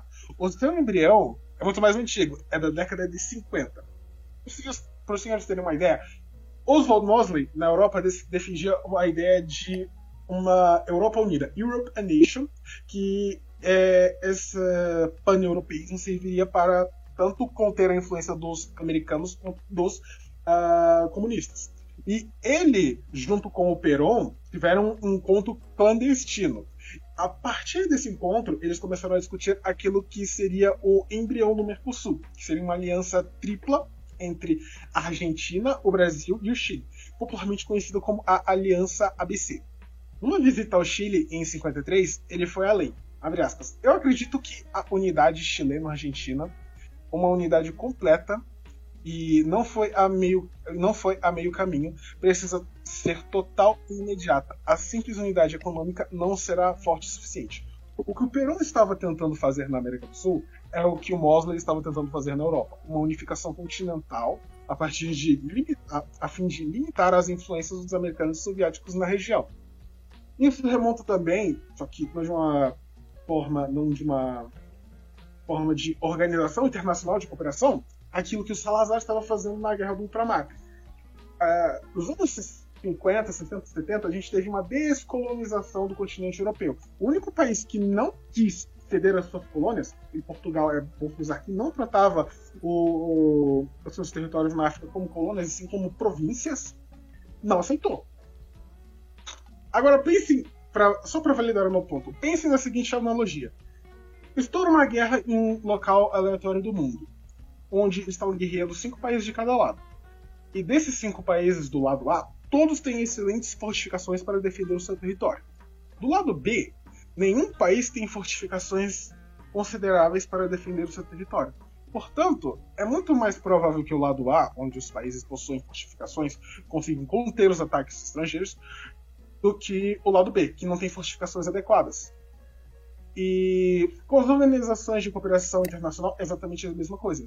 Se os nossos vizinhos estão fortificados, há muito menos chances do seu país ser, uma alvo de, ser alvo de uma invasão ou ataque estrangeiro.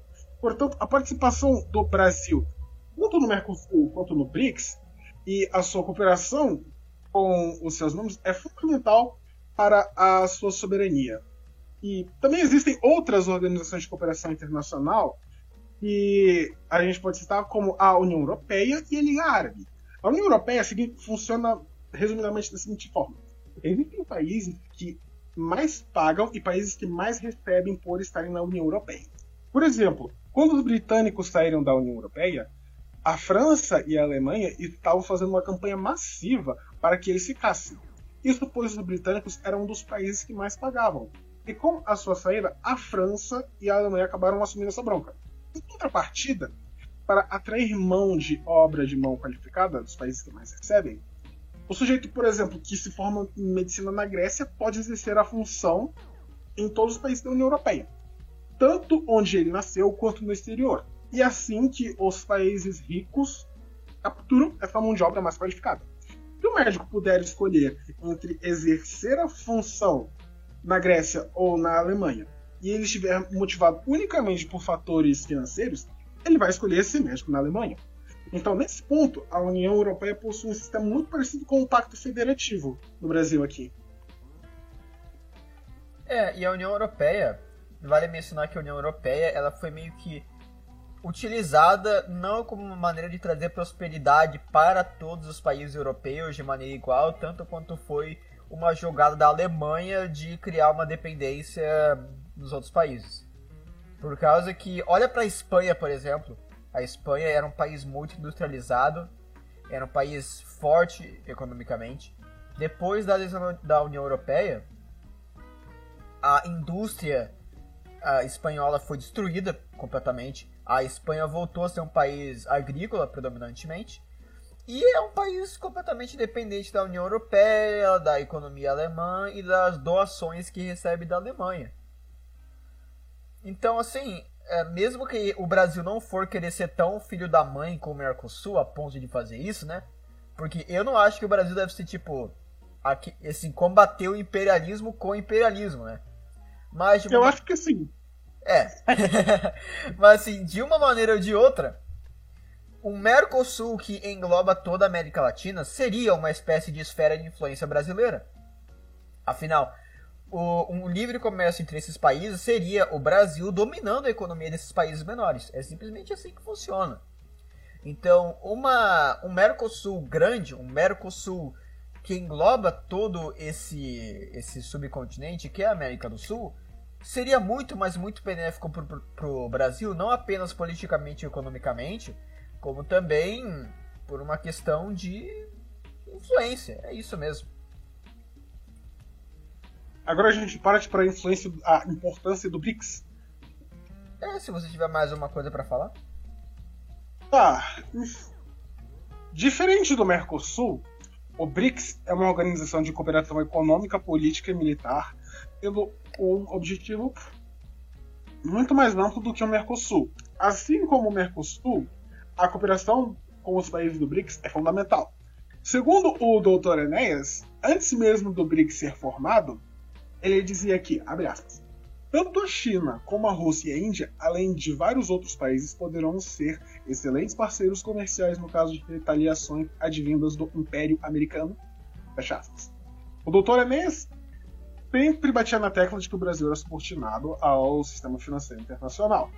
Mas, afinal, o que é isso?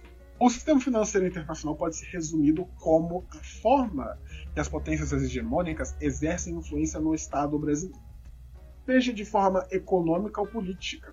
A gente pode citar a China, que também está no BRICS, o Israel e os Estados Unidos. No caso da China, a gente tem que frisar sim que é um aliado nosso, mas que eles têm uma força industrial massiva e atualmente eles podem fazer uma verdadeira e atualmente eles fazem uma verdadeira cruzada uh, em busca de matérias-primas para suprir a sua indústria. E o Brasil, uh, sendo o Brasil um país com alta concentração de matéria-prima, que é riqueza verdadeira, nós não temos que fechar os olhos para as atividades feitas chinesas aqui no Brasil. Ele ainda dizia que a França e a Alemanha seriam dois países que poderiam retaliar o Brasil. E isso foi no ano passado, na questão da Amazônia, quando o Macron disse que a Amazônia é nossa também. Sendo assim, essa é mais uma, é mais uma das previsões que o doutor, do Dr. Enes que cumpriu ou está se cumprindo. Seguindo, Uh, no livro dele, 1994, Um Grande Projeto Nacional, ele propunha para corrigir isso a ruptura com o sistema financeiro internacional, e isso incluiria uma aproximação com os países, com os parceiros econômicos do terceiro mundo, uh, incluindo o, o, BRICS e a América do Sul, Mercosul. Abre aspas. Surgem assim novas perspectivas concretas de fortalecer a nossa posição no mercado internacional com base no comércio com outros países da América do Sul, sem a necessidade de postularmos a situação de dependentes do G7. Fecha aspas. O que nós podemos entender disso é que a construção do comércio regional e com uh, parceiros com objetivos comuns aos nossos é extremamente benéfica para a soberania nacional.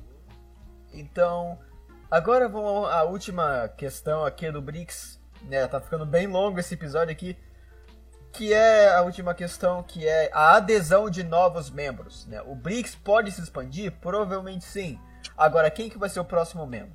Então, uh, vocês têm a lista completa aqui da, ali da, dos membros que podem entrar para o BRICS? Eu tenho uma lista de alguns não, aqui. No caso, não seriam solicitações formais. O que aconteceu foi que outros países já tinham sido convidados antes para reuniões do BRICS. Esses países foram Bangladesh, Nepal, Sri Lanka, Butão, Egito, Tajiquistão, México e Tailândia. Cara, desses daí, acho que só o Egito, mano.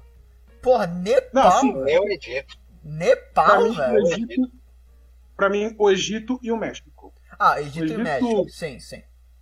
Mano, mim, México no BRICS. México. No BRICS. Nossa, eu não acho que o México iria entrar no BRICS só por pressão americana, velho. Imagina, mano. ima- Imagina, tipo, uma influência chinesa tão, e oriental tão grande na fronteira dos Estados Unidos, cara. Ah, mas os Estados Unidos não vai deixar não, o México tá todo quebrado também. Não vão, não vão. Mas, pô, desses países, cara, é, é mó zoado, velho. Pô, Nepal, velho. O que, que o Nepal. Bangladesh, Índia 2. Bangladesh. Bangladesh até dá pra entender, mano, porque é uma Índia 2, né? Ma- Mas, E aí é dois, só que Não, com no o caso- alfabeto no caso, e a fala Bangladesh- pior. Bangladesh, no caso, fazia parte do Raj britânico, e Bangladesh é tipo assim o, o Paquistão Oriental. É uma região islâmica. É, o Bangladesh, na verdade, era parte do Paquistão, até que você teve uma independência do, do país, onde você teve uma guerra muito sangrenta, onde os paquistaneses massacraram todo, todas as pessoas educadas, quer dizer, não todas, né? Mas a grande maioria das pessoas educadas de Bangladesh. Então, tipo, eles chegavam pra você e, e, tipo, viam: Ah, você tem um doutorado? Mata. Você passou do ensino médio? Mata. Então, eles mataram tudo o que era gente, assim, que tinha uma educação além do ensino médio, assim. Então, eles mataram professores, doutores, advogados, tudo. E, man- graça. é, e- Maravilhas do Oriente, hein? Maravilhas do Oriente. Maravilhas do Oriente. E o Bangladesh até hoje sofre com isso, cara. Até hoje sofre com isso. É um país que, tipo, tem uma classe, assim, pobre enorme, tá ligado? Uma educação péssima. E quais são os outros? Deixa eu ver. A Argentina. É, a Argentina nem, nem sei se tem potencial, velho. Sei lá. A Argentina é um país, assim, que. é, não tem uma população tão grande. Não tem recurso natural tão. É, é. Não sei, cara. A Argentina não, não tá no mesmo nível que os outros países. Até da África do Sul, tá ligado? Que a África do Sul até tem, tipo, uma área agrável bem grande, população, recurso natural. A Argentina nem tem tanto disso, não, cara. O problema da Argentina mais é, é econômico e social, tá ligado? Uhum. E Tajiquistão. Tajiquistão é um meme daí, né, cara? Pô. Mano, dos países É da, o meme. da, da, da África Central, acho que só, tipo, o Cazaquistão. Tá ligado? Mas, tipo, Tajiquistão é meme, é puro meme isso daí. Ah, o Quênia. É. Quênia até que. Até que. Interessante. É, até que interessante. Interessante até. Olha, pra mim, se fosse tenho- pra incluir. Se fosse pra incluir um membro, um novo membro do BRICS na, da África, eu escolheria o Egito. Porque o Egito ele tem uma localização geográfica excelente. É, canal Você de Suez, né, cara? Pô. É, ju- justamente. Os europeus sempre guerreavam pra, pra ver quem ia ficar com o controle do canal de Suez. E liga o, o Mar Mediterrâneo ao Mar Vermelho, pra quem não sabe. E além de ser uma das maiores populações da África, se fosse pra adicionar alguém, tem que ser o Egito. Tem que ir ao Egito. E da África subsaariana, eu adicionaria a Nigéria. Ao invés do Quênia, tá ligado? Que Nigéria é o maior país da- África subsaariana, eu acredito. Quer dizer, não, é o Congo. Em população é o Congo. Mas. Então, em população, em população é Nigéria, em, em território é a República Democrática do Congo. É, mas o Congo. Não, o Congo ele tem tipo uma população de tipo. Quase 200 milhões, não é? A Nigéria acho que é 100 milhões. Por aí. Não, mano, o Congo tem O 85 Congo, milhões é, por aí. o Congo- o Congo é cerca de 70 milhões e a Nigéria que é 200 milhões. É, deixa, deixa eu pesquisar aqui rapidinho. Não sei se vocês sabem, mas o Congo ganhou esse nome por causa que eles perderam uma guerra, tá ligado? Tipo, uma da sua punição por ter perdido a guerra é ficar com o nome de outro país. Que é o Zaire, né? O nome. É, né? era Zaire, aham. Deixa eu ver. trocaram. Não, pior que tá Como certo. A população do, do Congo é 94 milhões, da Nigéria é 210. Caraca, mano. É, mano, é mais que o Brasil essa porra, mano. O Brasil não tem tipo 200 e... Não, o Brasil tem, o Brasil tem tipo 212, velho. Mas, pô, é... Meu Deus, cara, é quase mesmo. Enfim, ah, enfim, de qualquer maneira, mano, o- a Nigéria é... Acho que do- da África subsaariana é o melhor país pra adicionar nos BRICS. Assim, população, em petróleo, né? É mais poderoso, eu diria. Embora seria muito legal ver Angola também. Angola é nosso amigo lusófono, velho. E vamos ver aqui os, os outros da lista. Tailândia. É, Tailândia vai. Tailândia vai, cara. Acho que vai. Tailândia é um puteiro, cara. Céu aberto. Não, mas Tailândia até que começou bem. Calma, meu. Não fala isso. A gente tem que manter o, o, o conteúdo aqui family friendly. É, friendly, family friendly, isso mesmo, cara. Então, como eu tava falando. É verdade. É, realmente, cara. Então, eh, vamos falar sobre as guerras civil e o cagar na rua, então. Eh, a Tailândia, a Tailândia até que não é tão ruim pelo que eu sei não, cara. Porque a Tailândia é um país meio chiqueiro, mas é um país que tem uma economia até que forte, assim. Ainda mais que eles começaram a copiar a, a China, né? Nessa coisa de produção de produto barato, industrialização e tudo. Assim, eu não acho, eu nem sei se tá, obviamente não tá no mesmo nível dos outros países, mas até que vai. E é, México, né, como a gente falou antes, México seria uma, a- a- uma adesão muito grande aos BRICS, porém os Estados Unidos não ia deixar, seria muito ruim para os Estados Unidos o México no BRICS, cara. Ainda mais se avançasse com aquela hipótese lá de militarizar os BRICS, daí fudeu. Só que o México tem mais problema interno do que externo. então Eu acho que ele não ia se juntar agora, não. É, Sim, com certeza. A partir do momento que você cria uma aliança militar contendo China e Índia, não vai dar certo. E esse é um dos motivos porque a militarização dos BRICS, a, da mesma forma que a, é com a OTAN, está totalmente descartada. Ou um ou outro. Não dá. Beleza, então. Acho que já, já deu pra cobrir tudo que tinha pra falar. Vocês têm mais alguma coisa? Ah, não tenho mais nada, não. É, então. Vamos acabar por aqui. Acho que já deu um episódio longo o suficiente pra vocês ouvintes e pra nós também. Muito bom. Aliás, a gente pode falar qual que vai ser o próximo ou é melhor deixar em segredo? Vamos deixar em Fala, segredo. fala. Não, não, deixa em segredo, deixa em segredo. Ah, que paia. Beleza? Então. Muito obrigado pra quem assistiu até aqui. Muito obrigado, ouvintes. E até mais. Muito obrigado por terem aguentado a gente por duas horas. Realmente um prazer participar. Dá tchau, Jota. Tchau, ouvintes. Ah, é, agora deu. Tchau de todo mundo. Dá pra encerrar agora.